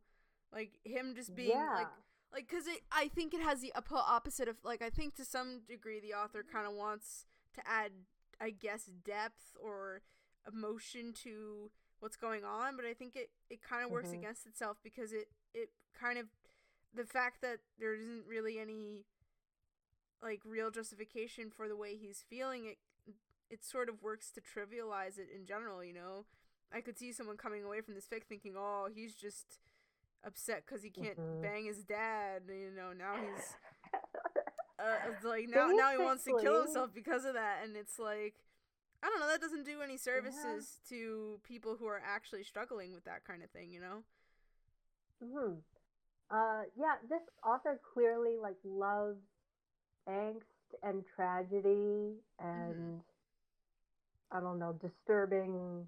I wouldn't say horror, but you know, like dark shit. They love emo dark shit, and they, yes like many others, get very enthusiastic about writing serious material that may be quote unquote controversial. yes but they don't know how to control their tone in a way that grounds it in reality and makes it very compelling. They just kind of crank it up to 11 and they're like, if I throw, throw enough sad stuff at the audience, then they'll get it. But that's not how that works. yeah In fact, the more sad things you tell us, the more desensitized we become, and it almost starts to become comical. Yeah And that's kind of why you need comic relief, so that we laugh at the right time instead Yeah. of the wrong time. yeah There's there's so much wrong about the way this fic treats suicide. When Wilbur comes home, Carl's first thing that he Oh my god! Carl's line like sent says- me into says, the astral "Hey." plane. Holy shit. says, "Hey, little buddy, I heard you want to try to kill yourself. Just what were you thinking, young man? Where would that leave me?" Oh my god. When I saw that line, I was just I laughed, but not because I thought it was like particularly funny, like that it worked well, but more because it just it just like such whiplash, you know? And it just is yeah, so unnatural tonal too. dissonance. Like so, the like the author's basically detached from reality.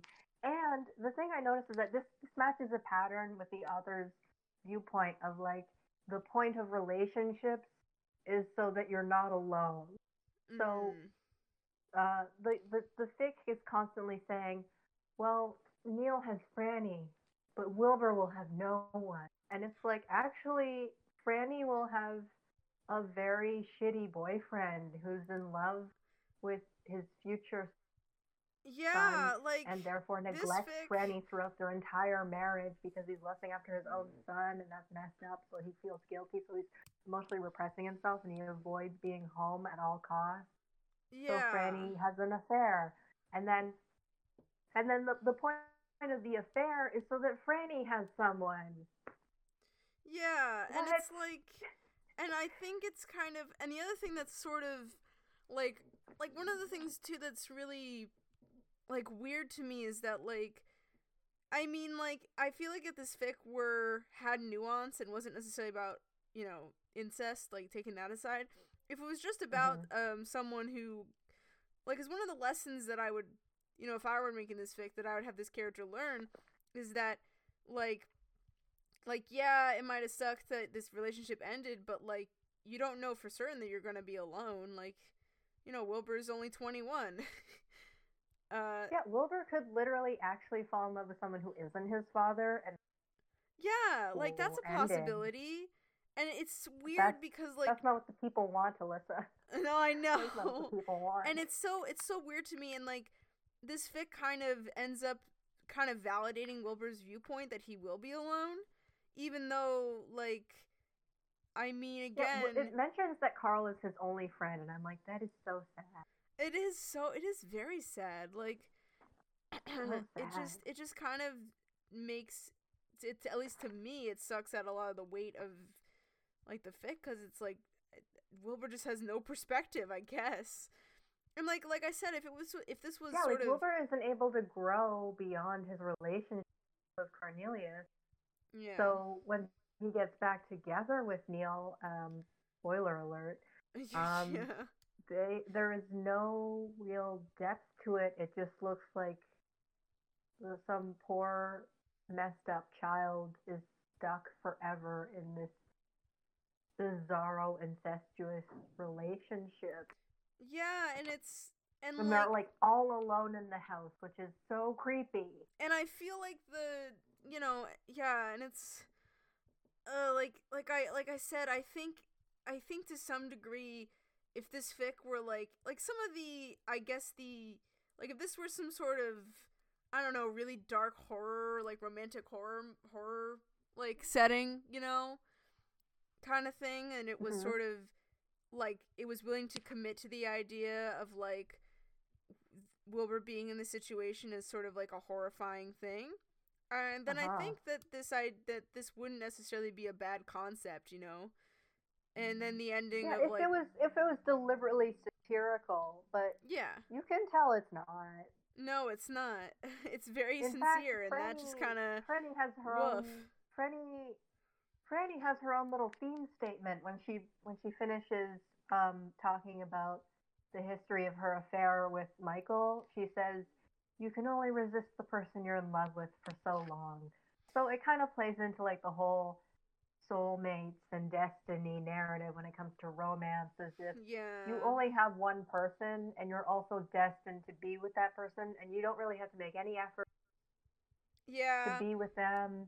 Like it's just gonna That's- happen, and like because it's just gonna happen, no one can blame you for for the consequences that happen as a result of you pursuing this relationship possibly at the expense of other relationships, which is the case with both Franny and Neil and Wilbur. Yeah. Yikes. Yeah, it's I was never I've never really been a fan of like any kind of romance story where there's sort of this element of fate or soulmates because I think it just Mhm. kind of it kind just kind of sucks the whole enjoyment of a romance to me. Like that's the, that's the, Yeah. like not There's not no to longer a will they, won't they. It's just when will they, you know? yeah exactly and not to dredge up old old uh, uh not to dredge up old uh author hatred but one of my lo- one of my authors that i love to hate christina feehan she writes a bunch of romance novels that kind of Christina Feehan. she writes like she's, ro- she's a household name on this podcast now.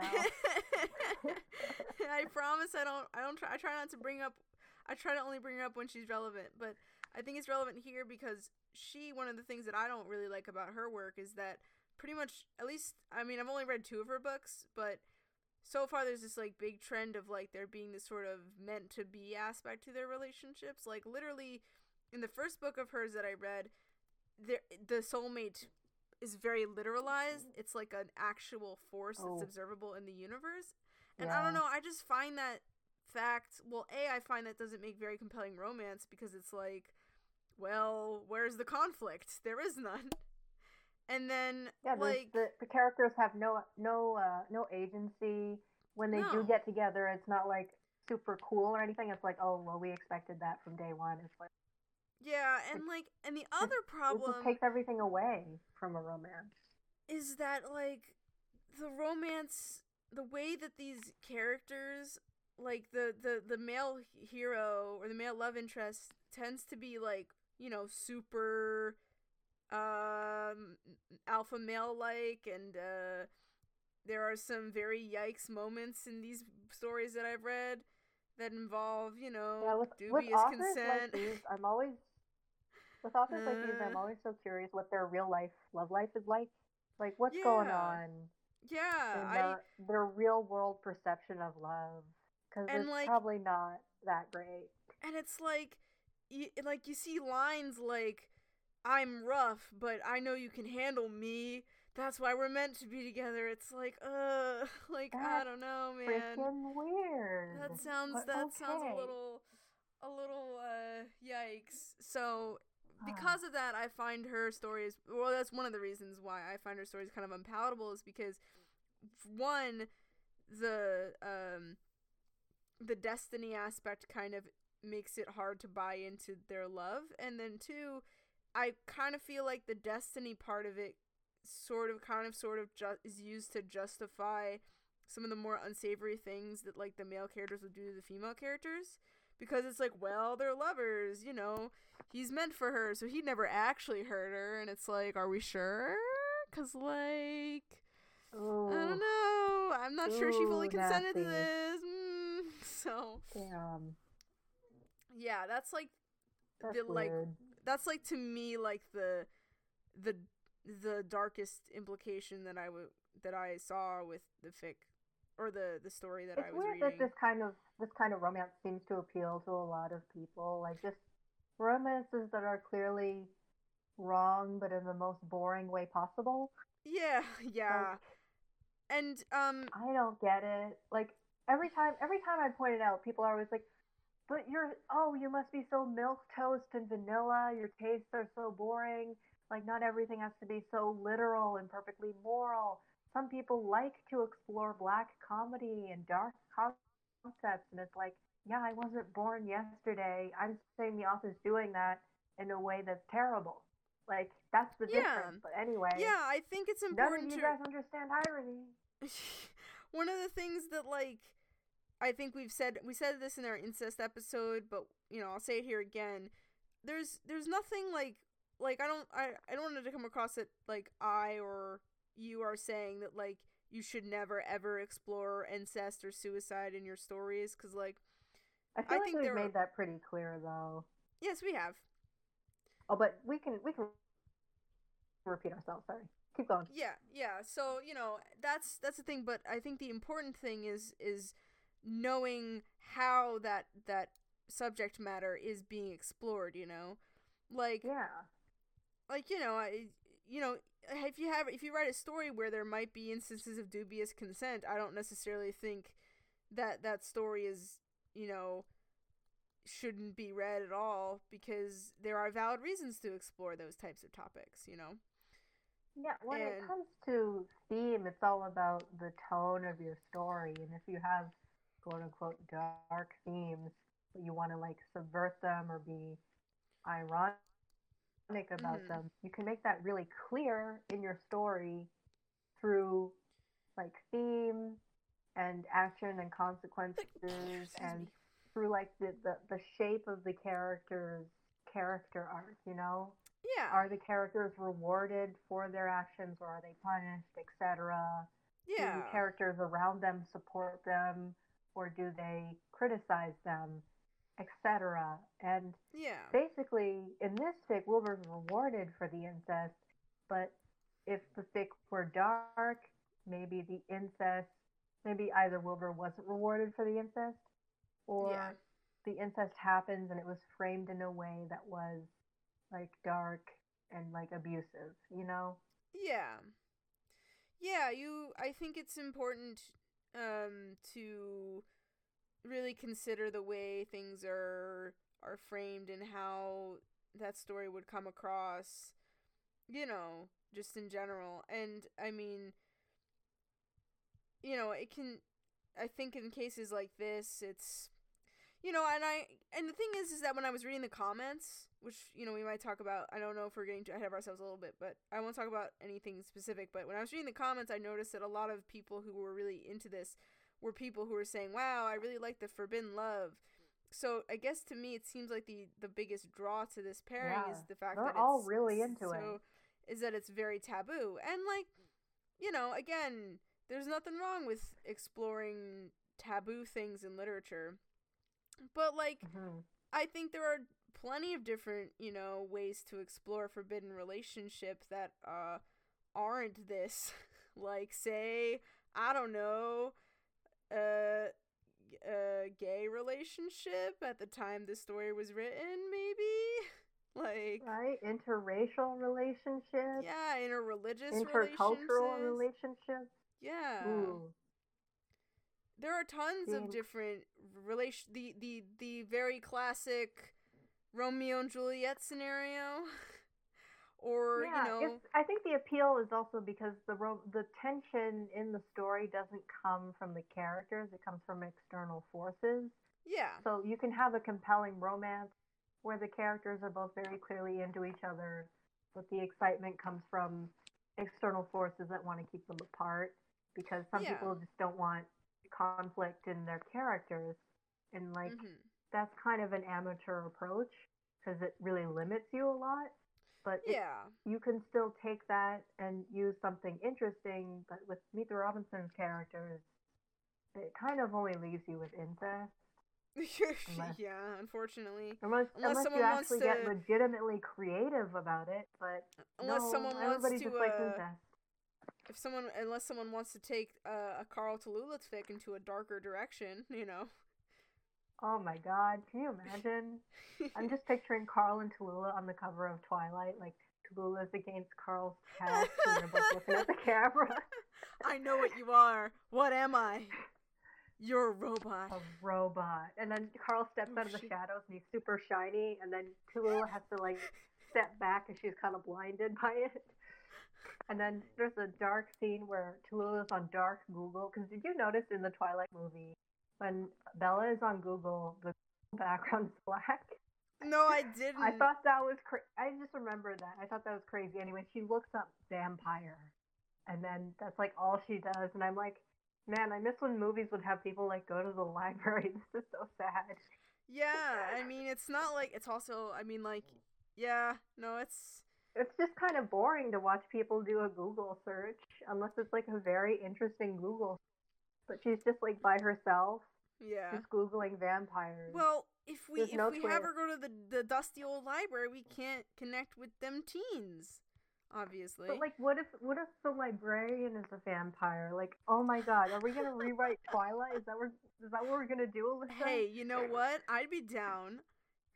And and I like, you know, to be honest, to be Okay. honest, like again, uh, uh, to to again to show my point about like concept not necessarily being bad.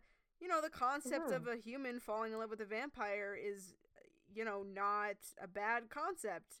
Uh, in fact, the idea of humans falling in love with non-human creatures is a thing that has been with us literally forever. Like, Yeah, I like mean, I look mean at how well The. Shape of Water did in the box office. Am I right? Yeah, and like I think um you know having paranormal romance or romance that involves you know non-human creatures um is a really interesting thing that can kind of investigate, you know, a lot of really interesting questions. And um I mean, you know, and, and like it can have a lot of different And implications, you know. With time travel and time travel paradoxes, is interesting. Uh, I'm yeah, I mean like legitimately tired of accidental incest, which is basically what the entire time says genre is, because uh, Yeah. from Lewis's perspective, they met as friends, so it's like, oh well, you know, they could have been friends and could Yeah. else, but nobody. yeah, no, but like stop. I mean like just the idea I of know, the, Wilbur the whole incest thing is really common. I find there was uh, there was Yeah. the, the this Ghibli movie that did it uh, Mhm. on Poppy Hill, I think, where these two friends they start to get closer and closer, and the the main character they're they're straight, so the girl is really into the guy, and then Mhm. she starts learning about her family history, and then she gets really, and then they start to get serious, and then she's like, oh shit. We're siblings, man, or like they're cousins or something Oh and then no. they're both like super uncomfortable. And then at the last minute, it's like, oh wait, you're not related. And then they're like, oh okay, cool. And it's like, what? Oh my gosh. Yeah, and um yeah, like I and like the thing about sci-fi and fantasy and these kind of genres or speculative fiction I think is the technical umbrella term is that like Mhm. there are so many different ways that you can sort of create like metaphors or sort of use the genre to your advantage to sort of explore taboo slash um un, like un, like uh, forbidden relationships in ways that are really interesting and unique and they don't need to rely on incest as like a, a way to make that happen i think a lot of people Yeah, I mean- like i think a lot of Yeah, I people mean, lean like- on like, incest Oh, sorry. because it's it's um it's such an easy taboo i.e like most cultures across the world and most people who'd be watching whatever or reading whatever will probably have an immediate visceral oh no reaction to that so Incest brings up very strong emotions in people, and yeah that kind of shock value is very appealing to a lot of people, especially if you're aiming for like an edgy sense of humor. yeah edgy, dark tension or whatever, which is it's just kind of cheap if you don't if you don't take that idea farther. If you just stay at the superficial cliche, mhm you're not really putting any effort into it and it's just boring. yeah And anyways, so like like we always say, any idea can be made better. Like no idea is inherently bad. no. But- It's all about framing and all about like all details. yeah And nothing is really off the table so long as you put it in a thoughtful context. You Yeah. know? Mm. And that's the main that's the main decider on a story, really. It's like the Yeah. tone and the ideas and the, the stuff. Alyssa, it's all about the stuff.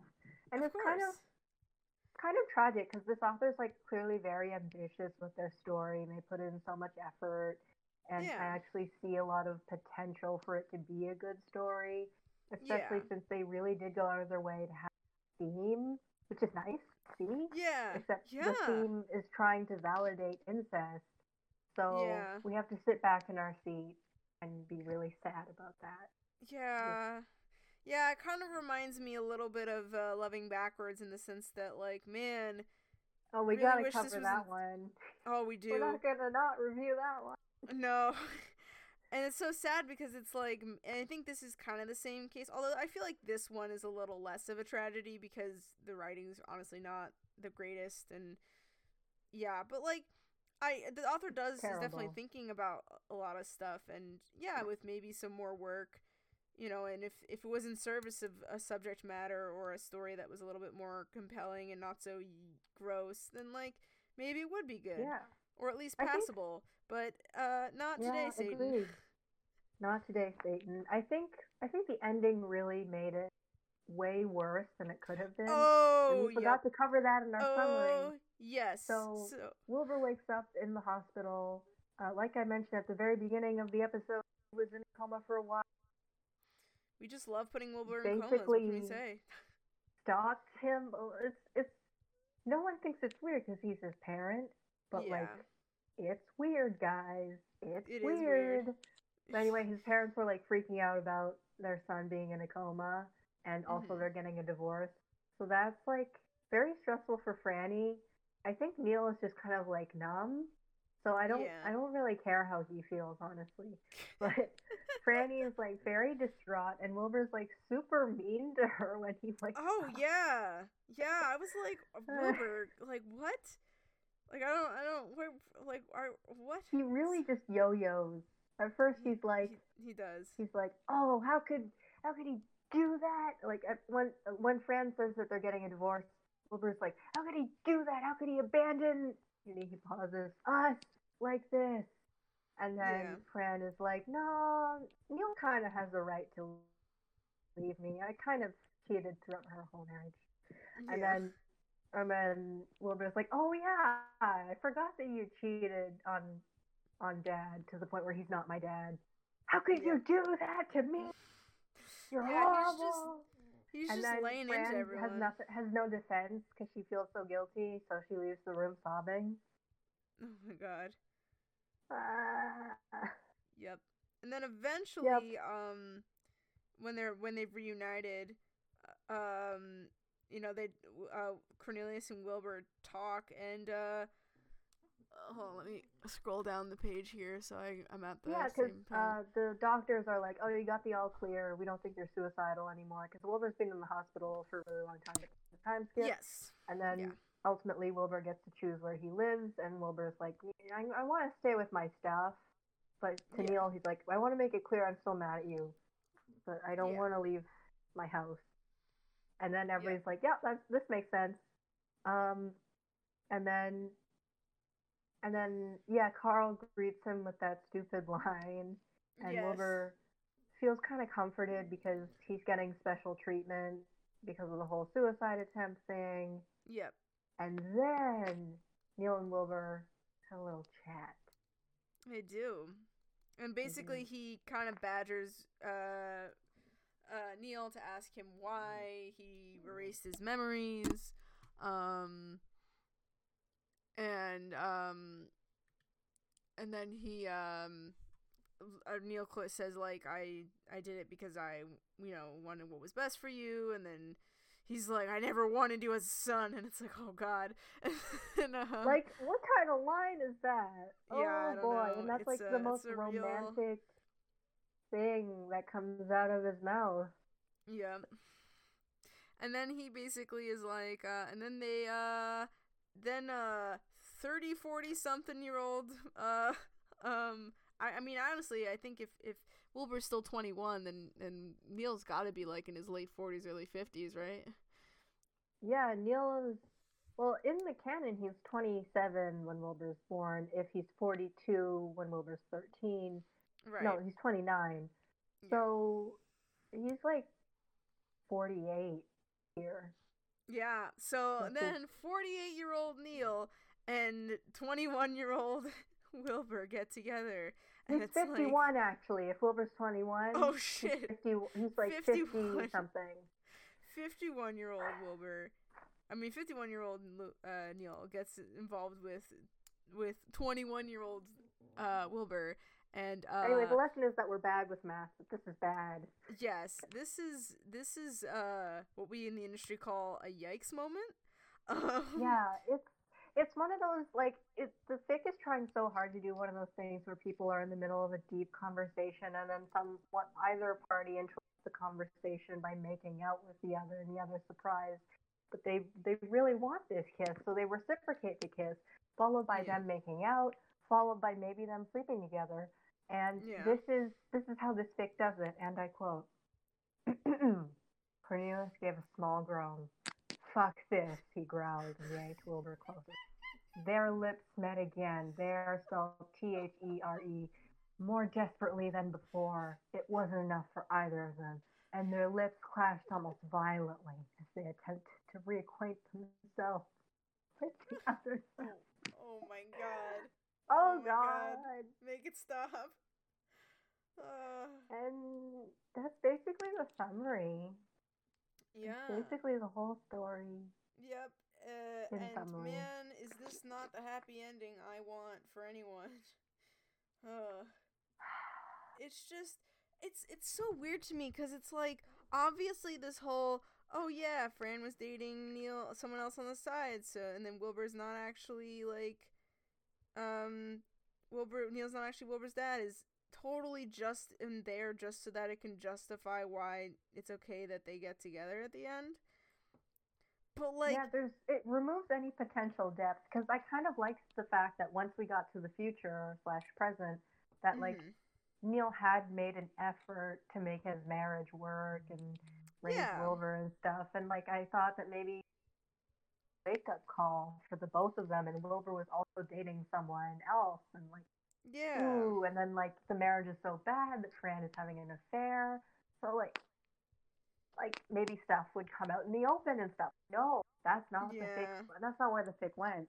no, um, The And the also- end dialogue is also just like it's trying so hard to be clever, and it's like, do you even know what you're writing? So Wilbur's like, Yeah. So Wilbur asked sheepishly, what now? Lewis grinned. That is an excellent question. And then like the credits roll, but also notice how the the fic started to call Cornelius Lewis because it's like, oh, Wilbur's reacquainting himself with his lover. Called Lewis. yeah, but um, it's kind of like a it almost feels like a bizarre attempt to kind of erase the huge age gap and the sense that yeah, Cornelius raised him. yeah, Anyway, and like, yeah, bad, and bad even fic. if, even if, um, you know, even if like, you know, he was raising like, yeah, like the fact that he was raised socialized to see this guy as his father makes this like it doesn't make it okay just because they're not genetically related. So it's just like, ugh, yeah, neither of them knew that Wilbur Neil's Yeah. biological son. Wilbur was born thinking that Cornelius was his father, and Cornelius the whole time thought he was Wilbur's father. And yeah, everyone went along with it. It wasn't even a they didn't know. Just yeah. oh, it's Yeah, just it's just such a kinda like- bizarre way to justify incest. Yeah, yeah, and then it, it, it with this ending, it it kind of makes me think that the whole story, that uh, some of the plot points and the choices were just literally made just so that we can have this ending, you know? Yeah, I mean, it like, feels I guess- super forced and arbitrary, and Yeah, just it doesn't feel natural. It feels super creepy, but all these people are like so invested in this relationship that they have to like force it to make it happen. And yeah, I, which is which doesn't make for a very compelling story, and it just kind of makes sucks all the fun out of it, at least in my opinion. Um, yeah. Yeah, like you know- okay, Do you guys know that gif of the guy who comes up behind the soccer moms and he, he's very muscular, so he unfolds the camping chair by just flicking it and Oh, then he yeah, sits yeah. down. yes, So this is that is me as I'm about to tell you that I tried math on the story. You tried what? So I did I did some math on this story. Oh boy, I did math for you. oh anyway, man, so here are some statistics. So the total amount of words is 16,000 and the total amount of chapters is 5. Mhm. The total amount of reviews was 27. Then average per chapter is 25.4 reviews per chapter. Total Mhm. amount of faves is 212.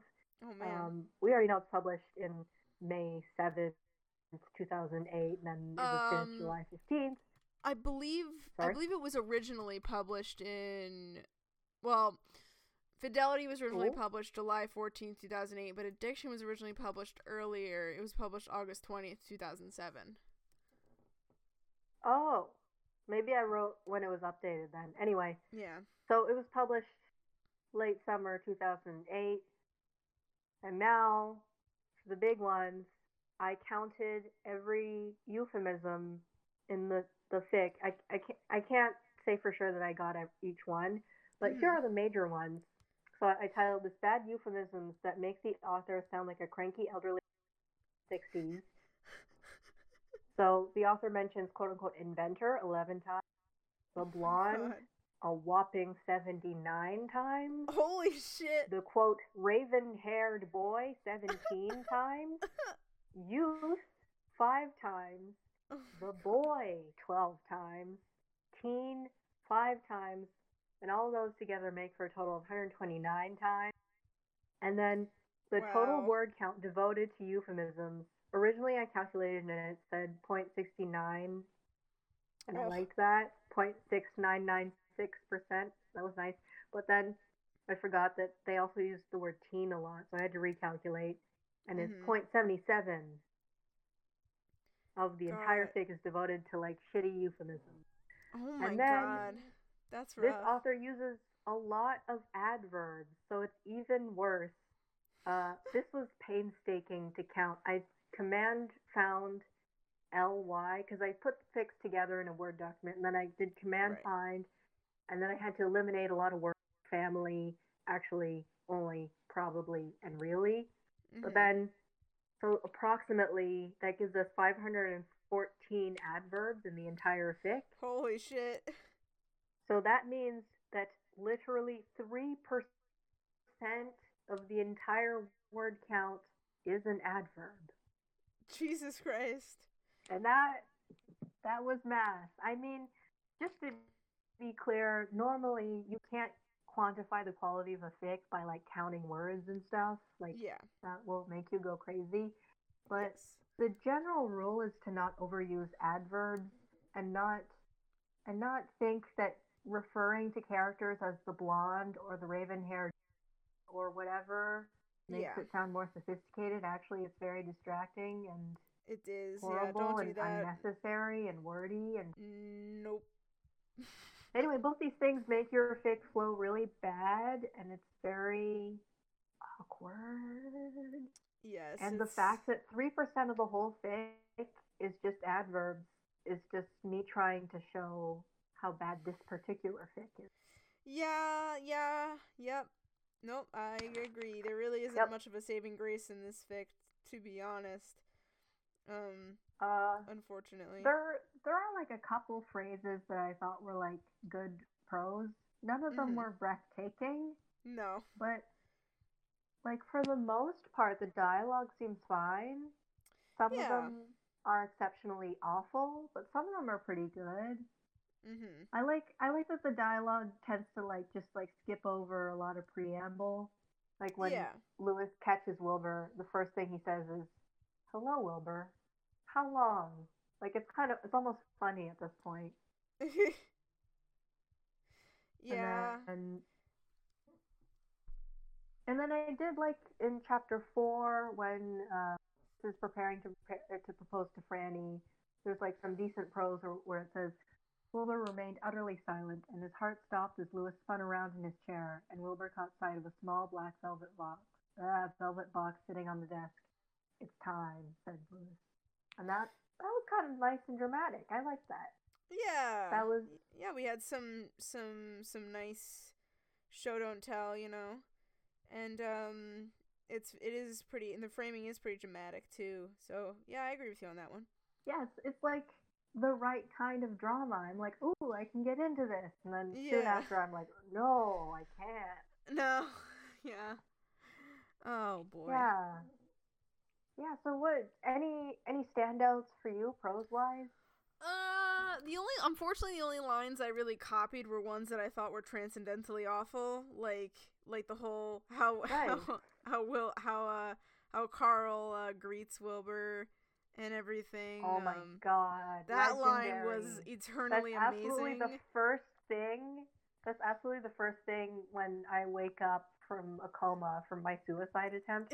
Like, what would what would happen if you died and I'd been all alone?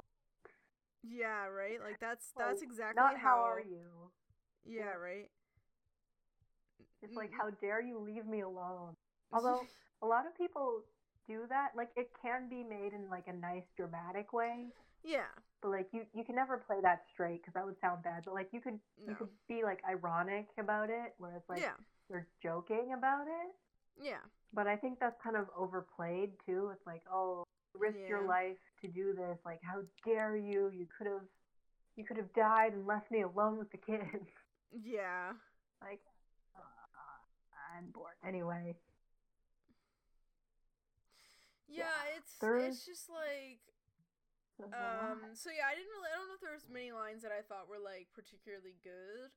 Um I, I think oh excuse me. I think overall like I would say probably the like I don't know. I mean the, the this fic was fun for me to read if only because it was just so over over the top and kind of like you know, it was a good hate read as you said. Um but yeah, it's, it's also it's also quality definitely hate uh, read. it's also definitely um not great uh for lots of different reasons. And i think that um you know um i think it's one of those shining examples of like what am i trying to say? Hold on. Let me try and regather my thoughts a little bit I believe in um, you. Okay, so I'm looking through my notes again for my overall stuff. So overall, prose is very bad, extremely country uh, clunky.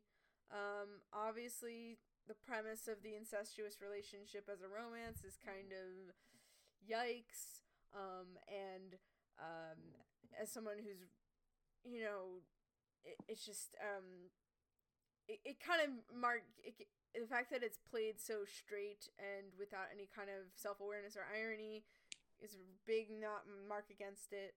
Um, Wilbur is really out of character, and his sort of suicidal tendencies slash his depression aren't really motivated in a way that makes sense. Um, also, I still I don't know if you really touched on this very much, but I absolutely love the fact that both Wilbur and Lewis have emo hair. like, like of all the things. Oh to, my like- god, yeah, that's the whole thing. Because we did talk, that we definitely talked about this a lot of the incest episode. Yes, we did. But you know, just in case you cut it out, also because it's not super relevant. But for some reason, this author wants Lewis to have long hair, which doesn't make sense. no. And considering his hair is standing up, if he grows his hair out, his hair is gonna flop down, but it's still gonna be very voluptuous at the roots. So it's like yeah. he'll look like. Oh my god, what's the character I'm picturing? Like he's got green skin, and he's like a Cartoon Network character. Okay. I think he's from the Powerpuff Girls. One of like the evil band members, oh, and Oh, he's just got like a oh, floppy Is he the guy hair. the guy who who did a crossover with Gorillaz? That guy? Oh, maybe. Ace, But I I think his name is. What? It's be- I What's think his name? name is Ace. I don't know if that's if that's oh, accurate though. Oh my god, that might be his name. I'm gonna look it up. Yeah, gonna- I I look it up, my my Powerpuff Girls uh knowledge is kind of scant, but I think that's who you're talking about. But yeah, like his hair would definitely not be like emo hair, not unless he like put a lot of product in it to make it look that way. And Lewis does not strike me as the kind of guy who would do something who would like prep his hair that much. You know, like yeah, he he he doesn't care about his. Oh my god, it is that guy. You're oh good. my god, man. I got it right. So that's that's why I'm picturing Lewis's hair looking if he grows it out, because like if your Mhm. hair stands on end when it's like quote unquote short, which actually, if you look at Lewis's hair, it's not very short. It's like the length from his forehead to his nose about. Yep. like even longer than that, like like his whole head almost. But I think the joke is that like he doesn't cut his hair, blah blah. But if he grows out even longer than that, it's probably gonna get all poofy. Yeah. Oh, I'm looking at weird Powerpuff Girls fan art. There's one of Ace with like hard eyes for Buttercup, who has long hair and looks all mature. Oh my god. Ace falling for Buttercup by perfect, perfect with a U, perfect princess girl on DeviantArt. Oh my shout out to perfect princess girl on DeviantArt. Great. Uh, anyway, yeah, I think the the fandom is really, really fixated on certain things. yeah. Um, one of which is making Cornelius into a rock star because they all really want him to play a musical instrument and Yeah. sing for some reason. I don't get it. It's very out of Yeah. character.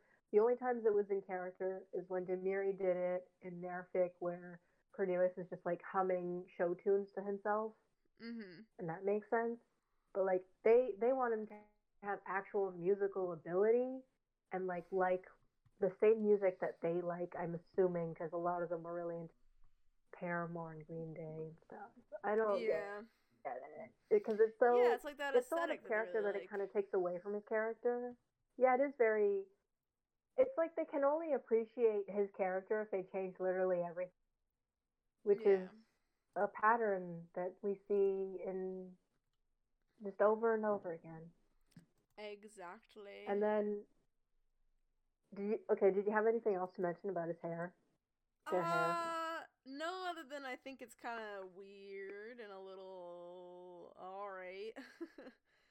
um, Yeah, because like, Wilbur Wilbur copies Neil's hair, and he makes the effort to get rid of his cowlick in the process, and yeah, it's it's internal just screaming basically. it's so weird to me because like their hair and the way their hair is shaped is such a big part of how they're how they would appear to these Mhm. to the audience and so it's just such Yeah. a weird you would think that their that change in the hair would be more significant than just I like this aesthetic, but it seems like the change to their haircuts is literally just I like this aesthetic and nothing else. So it's yeah, and I think alright. part of it, I think part of it is that they realize how cartoony the character's hair is. So in Mhm. changing their hair, they're trying to impart some kind of realism.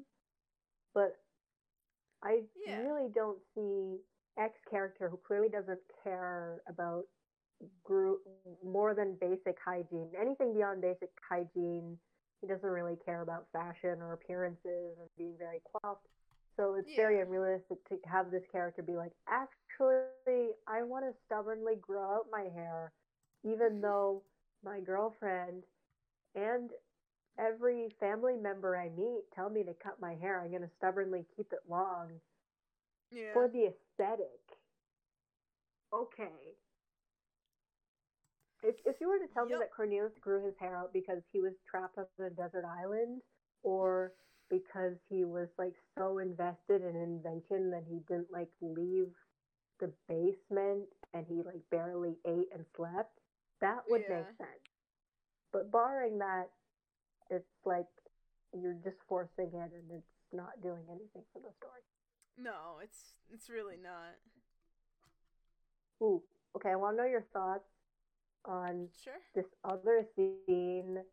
Uh, The very beginning of Jealousy begins with a flashback where Wilbur told his mother to piss off when she Yes. asked to borrow Carl. Oh Thoughts, yeah. Feelings. That was really weird. when I read that, I was like I was like, isn't he 5? Like what?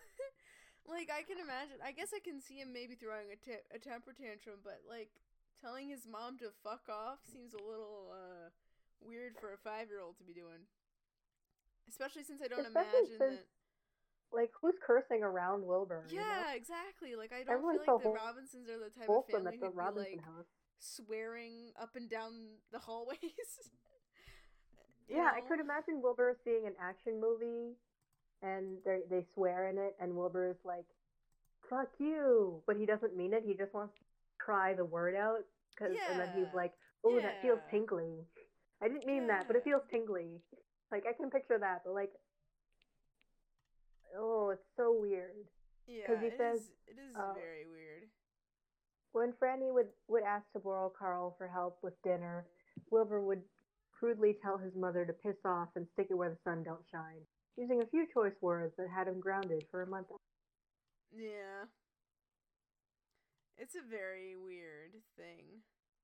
It's clearly well, the chapter's called jealousy, and the, Mhm. the the story segues into saying that Wilbur's jealousy is like an unstoppable force that Wilbur has to keep under control. Yeah. And that's very wrong to portray emotions as if they're things that are completely out of your control, yeah. And not things that you Yeah. should actually be accountable for. Uh, Yeah. I think the fic was trying to say that, like, the fic was trying to be quirky and dark with Wilbur's personality and his flaws, I guess. It's not working. Yeah. No, I totally agree with you on that one. especially since the the fic is clearly trying to be like very, very serious about it, but in like a slightly sarcastic way, and it's like that's not what I'm getting. Yep. Ugh. Anyway. Oh, okay. Yeah. Also, another thing I noticed is Yeah. that in the in the there's officially there's no sex scenes in the story, but like no. we get so close that there may as well be. Right. Um, whenever they're whenever Lewis and Wilbur are making out, the author loves to point out that Lewis whimpers a lot, yeah. Yep. like a lot, and I'm like, "Are you okay, Lewis? Yeah, you need- like, you need an what are you up to, ibuprofen. man? Do you need do you need some like headache medication? Do you need some pain medication? Do you need a break? Yeah. like it's always him like crying out, whimpering, some other sy- sy- you do it. synonym. Yeah. I don't know. It's, It's like the author, the author kind of enjoys that a little too much. Yeah. It, it really. It, it's just kind of kind of like okay. Very weird. Yeah. Yep. I don't get it. Yeah, I don't get it either. Um, anything else stand out to you beyond what we've already said? Uh, let's see. Sorry, I'm looking at the. Oh yeah, uh, I'm looking at some of the things, and I love, I love the. uh I love this. I love this thing I wrote in my notes. The feelings that I've developed for Wilbur over the course of their trip to the future had been so much more than an immature crush. Uh, That's like a quote from the fic. And then I say, "Sir, you were 12?" I know, right? Uh, Yeah. I also wrote hashtag Franny deserves better, which she really does in, in most fics. um, Right? And they say in, in this fic when uh, when Neil is debating bailing on Franny uh, Mhm. for their date, it says, well, he would have Franny when it was all said and done. Wilbur would have dot dot dot no one. Also, this author uses a lot of ellipses, like a. Yep. That's very true. Oh, also one thing I wanted to mention that I don't think we haven't talked about yet is that I thought that the whole amnesia thing, like the like them for uh having That was Lewis, cheesy. it was kind of cheesy, and it also gave Wilbur like no agency too as a character. Like he had his Yeah, memories it's forcibly super taken away creepy him. because Yeah. because now Neil has like all the power, and yes. Wilbur is just kind of at the mercy of of this angst that he's been holding on to for six months that he doesn't even know why. Just like Wilbur did not get the chance to grow as a character because Neil erased his memory. It's just oh so bad. Yeah, it really is. It's just like, all right, man. Hmm.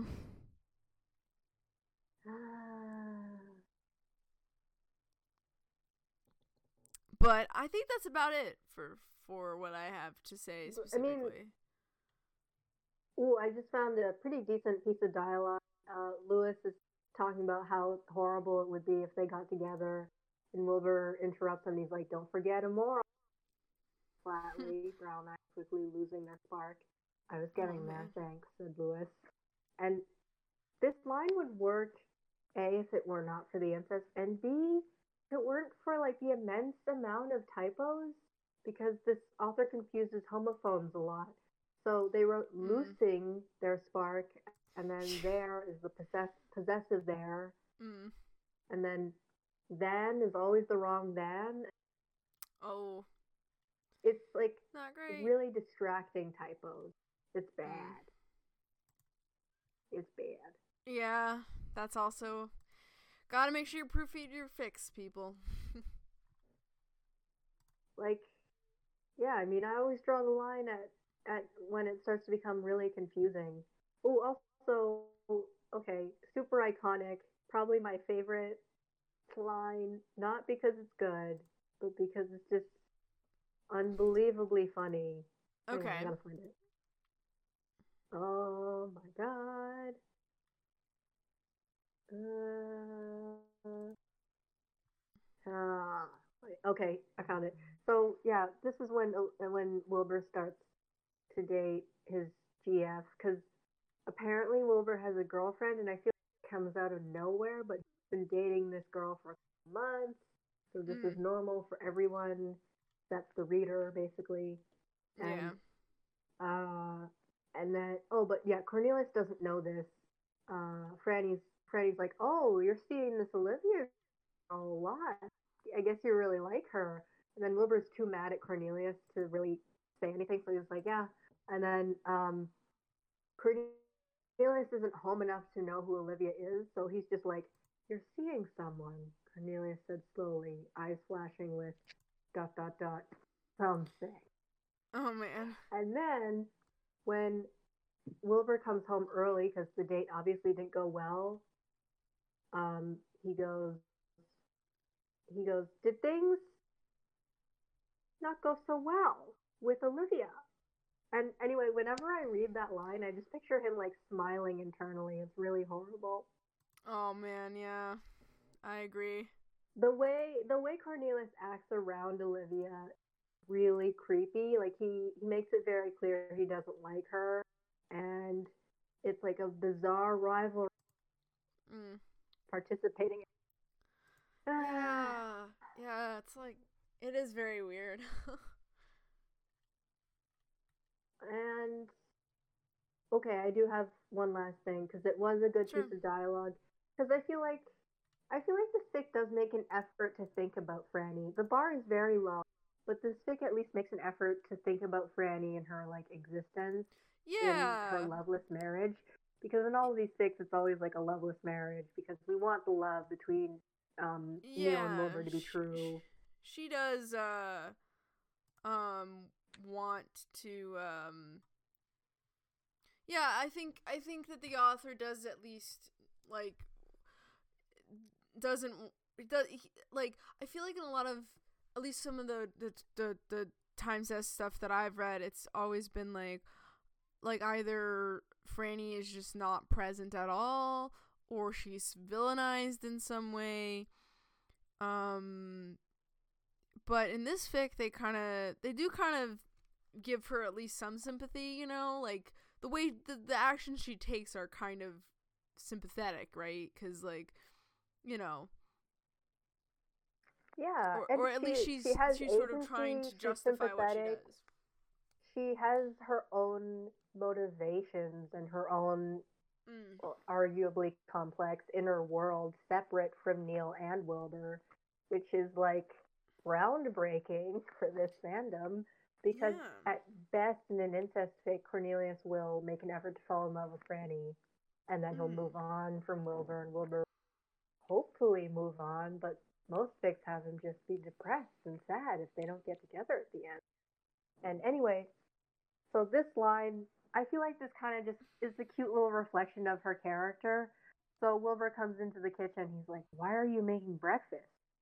And then Fran's like, "Are, are you implying I can't cook, Wilbur?" Franny said teasingly. And then later, uh, Cornelius is like, "Oh, what's that smell?" And then Fran's like, "That would be my cooking." Much to Wilbur's surprise, Franny called out amusedly. So number one, Mhm. this is an example of how badly this author leans on adverbs. Ew. Yeah. They use a lot of really bad ad- adverbs on top of using too many adverbs. They're like concernedly, worriedly, like they're turning words into adverbs for no reason. Anyway, but on the other hand, I really like that this shows Franny's sense of humor and maybe the idea that they're not used to seeing Franny cook. So, you know, Yeah. you know what they say about diamonds in the rough. Very much in the rough. Yep. I'm just skimming through my notes. So here's another fun quote. This is Sure. bad and possibly triggering, but at this point, hopefully you just aren't listening if that's very sensitive to you. Wilbur has to hand it to himself. Killing himself in the room where him spend every night together, the perfect ending to a perfectly shitty life. Oh my god. It's like I forgot about that. That was bad. Uh, ooh, I just realized. I wonder if Minnie is a reference to Freddy's canonical middle name, but I don't think it is because they probably would have included it in her actual middle name. Yeah.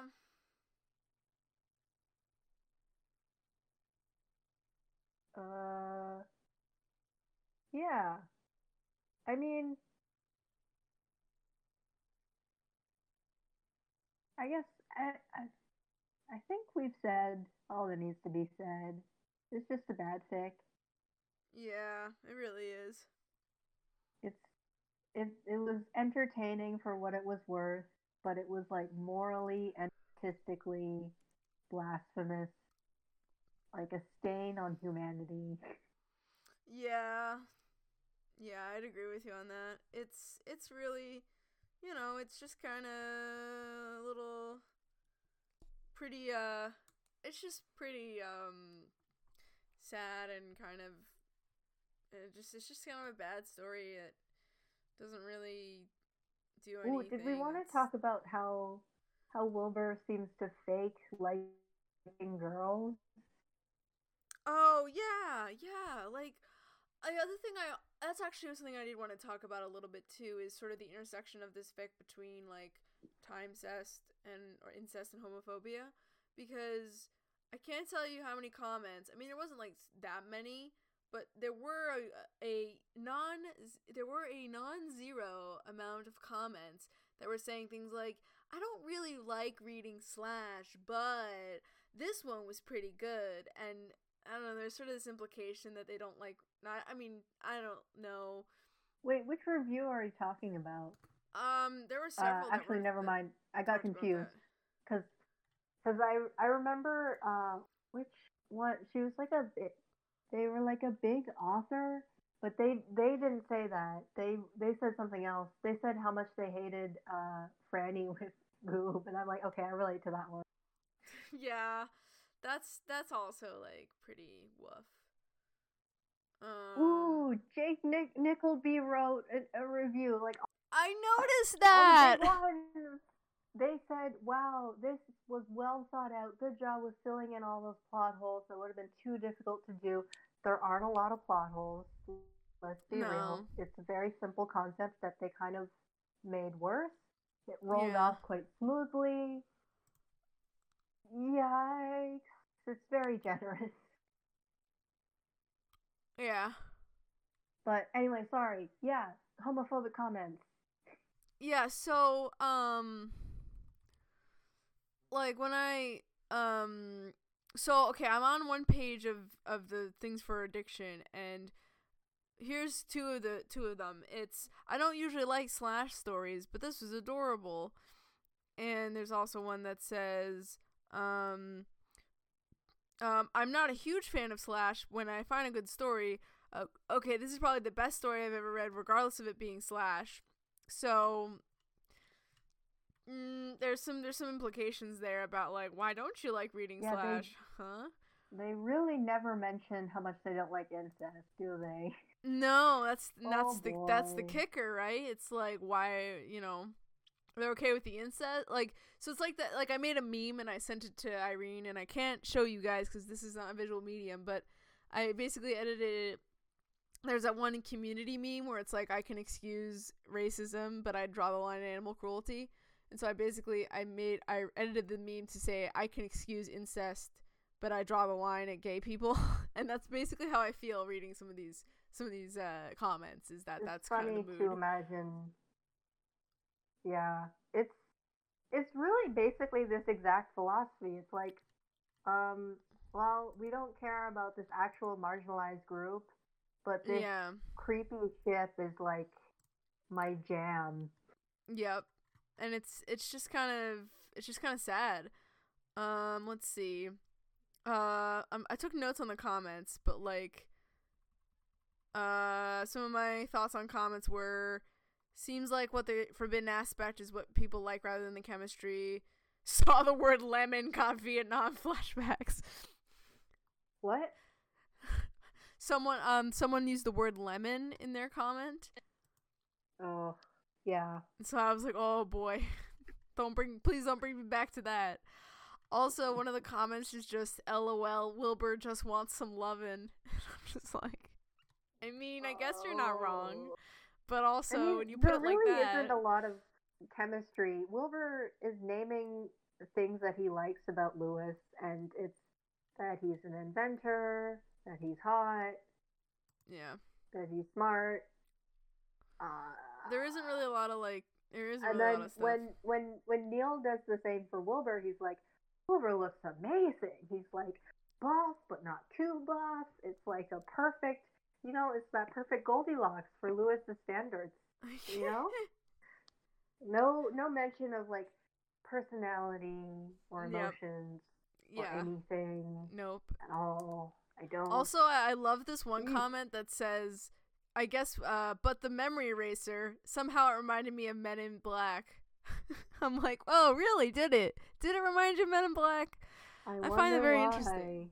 Yeah, it's almost like that item was ripped wholesale from Men in Black, but you know. Also, I found yet another one. So this is three, um, so far. It's from Vixen Shadow. She has one of her one of her characters Oh. who reviews Iconic. says, Chris, you know, most people wouldn't see me here, wouldn't see me here reviewing on Slash, but we've been reading this for a while. Oh, just never had anything to say before, and I'm just like, Oh, ah. Oh boy. it's just, it's just, it just breaks my heart every time. It's like, guys, how do we, how are we, how are we this meme? How are we? I can excuse incest, but I draw a line at, at gay all people. turning like, into Gillian Jacobs' character. And her whole character is that she pretends to believe in causes, but she actually doesn't really care. yeah. And it's just Uh, like, just the sadness. Yeah, and when Wilbur talks about the girls that he's dated, he's like, he's a chick man. But Yeah. also later the fic reveals that he has no friends, so that's a bit weird. But he's describing Yeah. how people would describe him, picturing him, Wilbur Robinson, the father of their future children. Wilbur Robinson is the devoted, loving husband. He went on a handful of dates with the not so scary stalker girls. Fun. But it was Yeah, just I to avoid suspicion. After all, what kind of healthy teenage boy ignored the flirtations of an attractive female? Yeah. And yeah, like that's weird. That's just a pretty weird, way of describing it. Yeah. Come on, just say he doesn't like girls or he doesn't like people who aren't Lewis. But this this person just went above and beyond for no reason. They really did. Also there's also there's someone who's like in the comments who said like uh also I was commenting like why do people think this is in character for either of them to be doing this? I don't get it. Uh, the most recent comment was in 20, 2019, so yay oh, for that. jeez. Uh, but it gets worse if we go to uh fidelity for a moment. Um, so the comments on fidelity, uh, oh, um, one of them, one of them said, one of them, Sia Sios Chaosu Chaos, I think I don't know. how does the relationship even work out? I was just like, yeah, that's me. Yeah. how does it work out? Uh, I, I, think to the know. author assumes that you've read a lot of incest fic, because I think I think that's why they're kind of like skipping over some stuff Mhm. because they hit a lot of the same milestones that I've seen in other fics. It's like uh, Wilbur and Lewis first admit they love each other, then Mhm. they kiss. So like the seal is broken. They kind of get over the yeah. and go at. it. and it's Also, always um, the sexual thing, and it's never like emotional. And Mhm. then, then they then they get old enough where they have to start worrying about Franny. And then Yeah. it gets to a point where there's a conflict between Lewis and Wilbur because Lewis inevitably have to has to choose Franny, and Wilbur's angsty about it. And then the end of the fic is always Wilbur talking to Cornelius about it, yeah. and Cornelius is either like, "Yeah, that was a fun time in my 20s," or it's like, "Oh yeah, that's bad for you, Wilbur," or it's like, "Oh, actually, I'm gonna abandon Franny for you." Like this is kind of the basic formula that the fic is kind of like gliding through, assuming you've already read yeah. other stuff. Um. Also, Mrs. Wilbur Robinson is out here with comments like, "Oh God, wow! Even though I'm totally against incest and slash Yeah, that's and Franny and I was talking about together." earlier. What? Sorry, that's the comment I was talking about earlier. Mrs. Wilbur Robinson makes a lot of decent stories, so I think her review makes sense It does. given her writing ability because it's not the greatest, but it's not the worst. So I Yeah. felt like it kind of just matched uh, the writer's vibe Yeah, it does. pretty definitely. well, actually. Also, uh, Crystal Karos guy, another commenter, um, is like, though the ending scene seemed a bit rushed and a little off, maybe just because of the age difference. And I'm like, Oh my god! At least, at least someone's it, calling right? them out, maybe. Wow, that's a double whammy. They said that the pacing was bad and the age gap was weird. We al- we almost got there. Uh, and then Also, also they said, but fun. true. Yeah, Sorry, so it seems on. like it sounds like to me that Crystal Karos guy was overall fairly uncomfortable. They still kind of give it a a positive review. They're like love it oddly enough, but I don't know. I'm kind of imagining this comment being like kind of like uh just like yeah, I'm trying to be positive just for the sake for the author. and not Yeah, necessarily if because you they actually if you haven't liked it. read anything by, by Crystal Caro Sky, uh, the number one things to know about them is that they, I think they vocally talked about how much they wished Cornelius was married to them, and then at one point they were like, you know what? It, it could even be a threesome, you know? You know, if Yeah. Franny was down, right? It could be a threesome. And then they oh they also said Lewis is underage, so he's off limits. And I'm like, how old is this person? Oh my god. but Cornelius, ooh, and I'm like, and then so on DeviantArt they made a wallpaper. This was back when that was super popular. They made a wallpaper Cornelius where they mm. pasted several different pictures of him in the same wallpaper. Oh I don't god. get the appeal of this at all. Because like, why would you want to look at a bunch of clones of the same person? Yeah. it's just kind of like I don't get it. Anyway, and their fics tend to be really dark, so I think the dark part of this fic appeals to them, and they they they like playing around with mature themes in a very clumsy way, Yeah. and they're just a big fan of adult Neil. And there are only a small handful of people who write a lot of adult Neil fics, and they're like the number one Yeah. person for that, in my opinion. They're the number one adult Neil fan back in the day. Yep. Sorry, I'm like reading through the comments again because I, I took some general notes, but I didn't like read through everything that was there. Oh, also shout outs to Angel Rock four four four, whose whole comment is, g- which like same man. Yeah, and Gustava, sorry, Gustavonka London says, "Wow, wow, wow, wow, wow, wow, wow, wow, wow, wow, wow, wow." Asterisk, very dreamy sigh. Asterisk, perfect, perfect, perfect. the best part about that Okay. comment, it was made September eighteenth of this year. Whee! Fun. Oh. Yep. Yeah. So, um, yeah, I'm I'm kind of shocked that this one doesn't have any flames on it. I mean, there could have been flames, but like the comment was deleted or something. I haven't checked this page in the Wayback Machine Ooh, yet. this, so oh, hang on. This comment is really funny to me. So this comment was made in 2013, which is still Yes. pretty recent. A lot of these Yeah. comments, um, there are comments from 2014, 2015, 2016, and then the one from 2018. So this one Yes. says, "Oh, that was so adorable. It was sweet. It was angsty. It had just the right amount of sexual tension. It made sense, and it just flowed like silk on a rose-covered bed." And I'm Oh like, my "How does silk flow on a rose-covered bed? Do you Yeah, mean don't know. roses on a silk-covered bed?" I don't know. I Oh overthought their metaphor. It was just really funny. Oh, and then they end. It really. Thank you for taking the time for writing this. It made my night. Okay. Oh my god. So weird. Yeah, so Oh, I'm yeah. surprised that there's no. I mean. I've definitely read uh, incest fanfics where they did have some people roasting them, like this is gross, but nothing here. Just people being vaguely uncomfortable with the fact that it's two guys. That's all. and yeah, age difference. two guys who are gay, but not in a way that's ethical because it's Yeah, incest it's- and kind of abusive. it, it definitely does have have kind of the um it definitely has that kind of feeling of like boys love or yaoi kind of stuff where it's like because like in those stories they're typically not made by like actual gay people and they uh tend to while they're while it is a um two guys in a relationship deal a lot of times they're not gay like it's more like a situation of Yeah, like not oh explicitly gay. I it's just like, like really like this one person just this one time. It's like a fluke.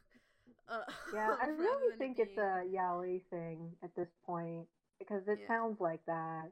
Yeah, so I think I think. I think to some extent that kind of the way I think this author is approaching the gay aspect of this is kind of from is kind of in that vein where it's like um th- them being two guys is sort of incidental if as it were and that it's just because like the other person's just so amazing that it sort of that they can see past the fact that it's a guy kind of kind of vibe Yeah, rather than it there's being this really I'm just into interesting review in 2010 by Sah- Sahasrala, uh, who says, I've read all three of your MCR fics, and I just want to thank you for making them all happy endings. I know it's really difficult for this pairing because it's so time space continuum fucked up. There has to be pretty, there has to be plenty of angst with its complications. At least it ends with them together instead of those tra- some tragedy straight out of Shakespeare. And I just noticed you wrote Warren Will. Totally reading that tomorrow. Three. nice And it's it's just kind of weird, especially how they say, "Oh, it's it's not a tragedy, like it's straight out of Shakespeare," and it's like it's way worse than Shakespeare. Wilbur's like slashing his wrist Mhm. like he's his own punching bag, and yeah like this this person, like I said, they they understand the conventions of an incest fic, and they already have a lot of preconceived expectations. mhm and they're like complimenting the author for going out of their way to make their happy ending happen. Yeah. And they're just like yeah it's hard to work with this ship but you made it work. And i'm like just don't work with the ship at all. Get off the ship. Swim away no and it's it's just it's just yeah it it it's just kind of it's just you know it kind of one of the problems with some people who write fanfic and you know they'll sort of lean on audience expectations in order to fill in backfill things and it's like eh. Ooh, this reviewer is vaguely negative but overall they like the story so it's not Yeah. quite critical no they they say that's messed up for lack of a better for lack of better words. The whole suicide thing kind of threw me off, but it was very well written. I could feel the story, and that just tells me it's good. Screwed up, but good. The whole Goob Franny thing was also weird. Yeah. Like, that's the way it gotta be, I guess. And I'm like, no, it doesn't. No, it doesn't. No, yeah, you can totally like you know, um yeah, I mean I it's I understand why people might be a little reluctant to some degree to you know, um talk about stuff or like um or like really criticize a, a work, you know. And most of the people, I mean, in, most people who read Yeah, write criticism tend to usually be- comes when you kind of start to realize like how you could make it better, and Mm. you see that as a possibility in everything. That, and you don't just kind of accept everything that you're reading at face value. You know. Yeah. Instead, you could be like, oh, you could change this, and then that would change that. But like, I think especially when you're younger and you haven't practiced a lot of writing, not that, that I'm a very practiced writer, but Yeah. if you make the effort to like analyze stories and practice writing, you start to have a completely different mindset. You know? Yeah, I definitely agree. And like I think when you really um I think when you're when you're when you become more comfortable with critic criticism it, it, you can see how helpful it is and like you know it's I think I think when you have good faith criticism it can be very valuable for growing as a writer. Yeah, definitely. Uh, this review stands out to me because this person actually cried. They yeah. say, I cried so much, you have no idea. Like my keyboard right now is sopping wet. I think you need to do more. More, soon, please. Otherwise, oh otherwise terribleness will ensue. Rough. Honestly, that was the best Lewis Wilbur fic I have ever read. And this was before Loving Backwards was published. So, honey, you've got a storm coming. Unless they lost interest in the, like, five years Imagine, between though. this fic and that fic. Oh boy. And your addiction series was equally amazing. More. Need more. More, more, Oh, more, more, more. I'll do anything. And it's like, Oh, no, they're, they're done. This is done. Yeah, I don't know if I ever really felt comfortable with authors who are like that. I mean, I know to some degree, like most of those commenters are kind of exaggerating, but it's also just kind of feels a little too much sometimes. Like, you can just tell me you liked it. That's you know, or why Yeah, you liked it. I It doesn't think- necessarily need to be like this whole. I think thing. sometimes, especially with fanfic, people will get maybe too demanding for like Mm, updates or more story or whatever. yeah. And they kind of don't realize how much work goes into fanfic writing. And that even though they're doing it out, you know, love and passion, yeah. they still have to spend all that work and time mhm. that could otherwise be spent on literally anything else. Yeah. And as you get older, you just have less time for literally anything. So it's that's Yeah. kind of what literally always happens. Like yeah. real, the real world comes to me. It's like, yeah, that's how it goes. Yep. Yeah.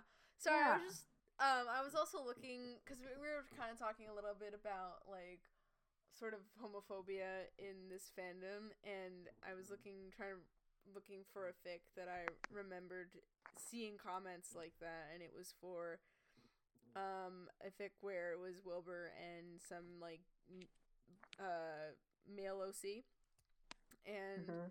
some of the examples are um one commenter says his boyfriend's brow you don't mean he's gay do you which is like oh my god!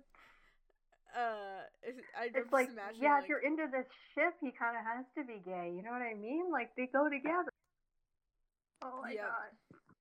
and It's then there's another one that's like I'm noticing a lot of reviews saying this is a slash fake I just suggest putting a warning on your summary if that's true. Otherwise, I'm surprised you haven't gotten flamed yet. And I feel with something so controversial, especially in a fan with younger members, people have a right to be warned. Thank you. Jeez. I think I think that also plays into the Whoa. appeal of it being a forbidden love that Mm, it was such a homophobic era. yeah. You know? I think that's part of it. Like if they were actually just boyfriends, that would have been even but the incest is like an acknowledgement that yes, it's wrong. Yeah. It's very wrong. Yeah. And I'm like, I also ah, I also me." love this one. Is like I don't get it. This story seems cute if you're trying to understand it, but it's a little confusing. I haven't I right? haven't- And then there's I love this comment though. from 2018. Meet the Robinsons isn't a Pixar movie. Like, cool, man. Glad you glad you cleared that up for us. Anyway, this isn't related to our. Oh my god! but I- Actually, one day I wanted to talk about that because Meet the Robinsons is both a Pixar movie and a Disney movie. Because Meet the Robinsons, halfway through production, uh, Disney absorbed Pixar. So the Mm, Pixar crew actually came on to the Meet the Robinsons crew to consult with them. Oh. So arguably, it is actually both. Damn. Look at these truth bombs. Yeah, that's the coming hot out. tea I'm dishing out. Also, I just don't like people correct other people. Like, that's not a Disney movie. Like, unless you're surrounded by animators, it's a dumb thing to say. Yeah. Because, like, I feel like it's totally normal to assume that the gigantic conglomerate that owns everything also made. Because a lot of other animation studios are made by former Disney employees, and they're Yeah. also copying Disney straight up. yeah. And Disney controls copyright to the point where nothing creative gets to happen. And yeah. Anyway, I don't like Disney, but I also don't like when people do that. Ugh. Anyway. No, it makes sense. Uh, but anyway, I know. I think I've said everything I have to say about this fic. Um, Yeah. I think- overall, yeah. pretty bad. Um, at least a fun hate read, but like incest, man. It I think once you get over the the incest, which honestly, because I, like I mentioned in the incest episode, I did a lot of research specifically into incest because Mhm. just because it's it's for science, okay, guys, it's for science, and Yeah. just over time, I started to like kind of get into the heads of people who really like incest, and Yeah. ugh, in such a weird way. It's just it's just kind of inevitable when you're researching stuff, and Yeah. I'm not saying it's not bad because it is bad, but I feel like relative to other incest th- this author tried really hard. so like A for effort, but F for literally everything else because it's. Mhm. And actually, anyway, I just wanted to point out that it is actually compared to a lot of other incest of a higher caliber to BH. The bar is Yeah. very low. Um, and I, it's kind of weird because it's not clear from the author's point of view how they feel about actual gay people. They clearly like gay ships, though. Yeah. But based on the reviews, like they they didn't res- they didn't really respond to the gay part of the reviews or say anything about homophobia or how they feel about quote unquote slash. So I would be Mhm. really curious because I can't get a full read on through the fic. Very hard. I guess the closest thing is when Wilbur talks about um, how it's weird that he doesn't direct any attention to all of his psychophants and like fangirls, and that like it's Yeah. weird because he's a good-looking guy who doesn't pay attention to the quote-unquote females around him. So that's that's as close as we get, I think. yeah. And then the last thing I want to mention Sure. is that the author holds their chapters hostage for reviews. They mentioned in one of the author's notes. Hang on, like uh, near. Oh wait, I don't know. At some point, they're like, "I'm only gonna post this chapter." Oh, here it says, "We'll post it as soon as I receive 20 reviews." Yeah. Which, yeah. There's I don't like know how you feel about that. I How do you I personally never really liked that tactic. It feels kind of manipulative. Um, like I understand that like you know authors like reviews, but um, I I never really like I didn't want to. I always felt like I would I would be threatening my my audience if I was like I won't unless I get this many reviews I won't write. It's like Yeah, because a lot of people will appreciate your story and they're just gonna lurk. yeah You know.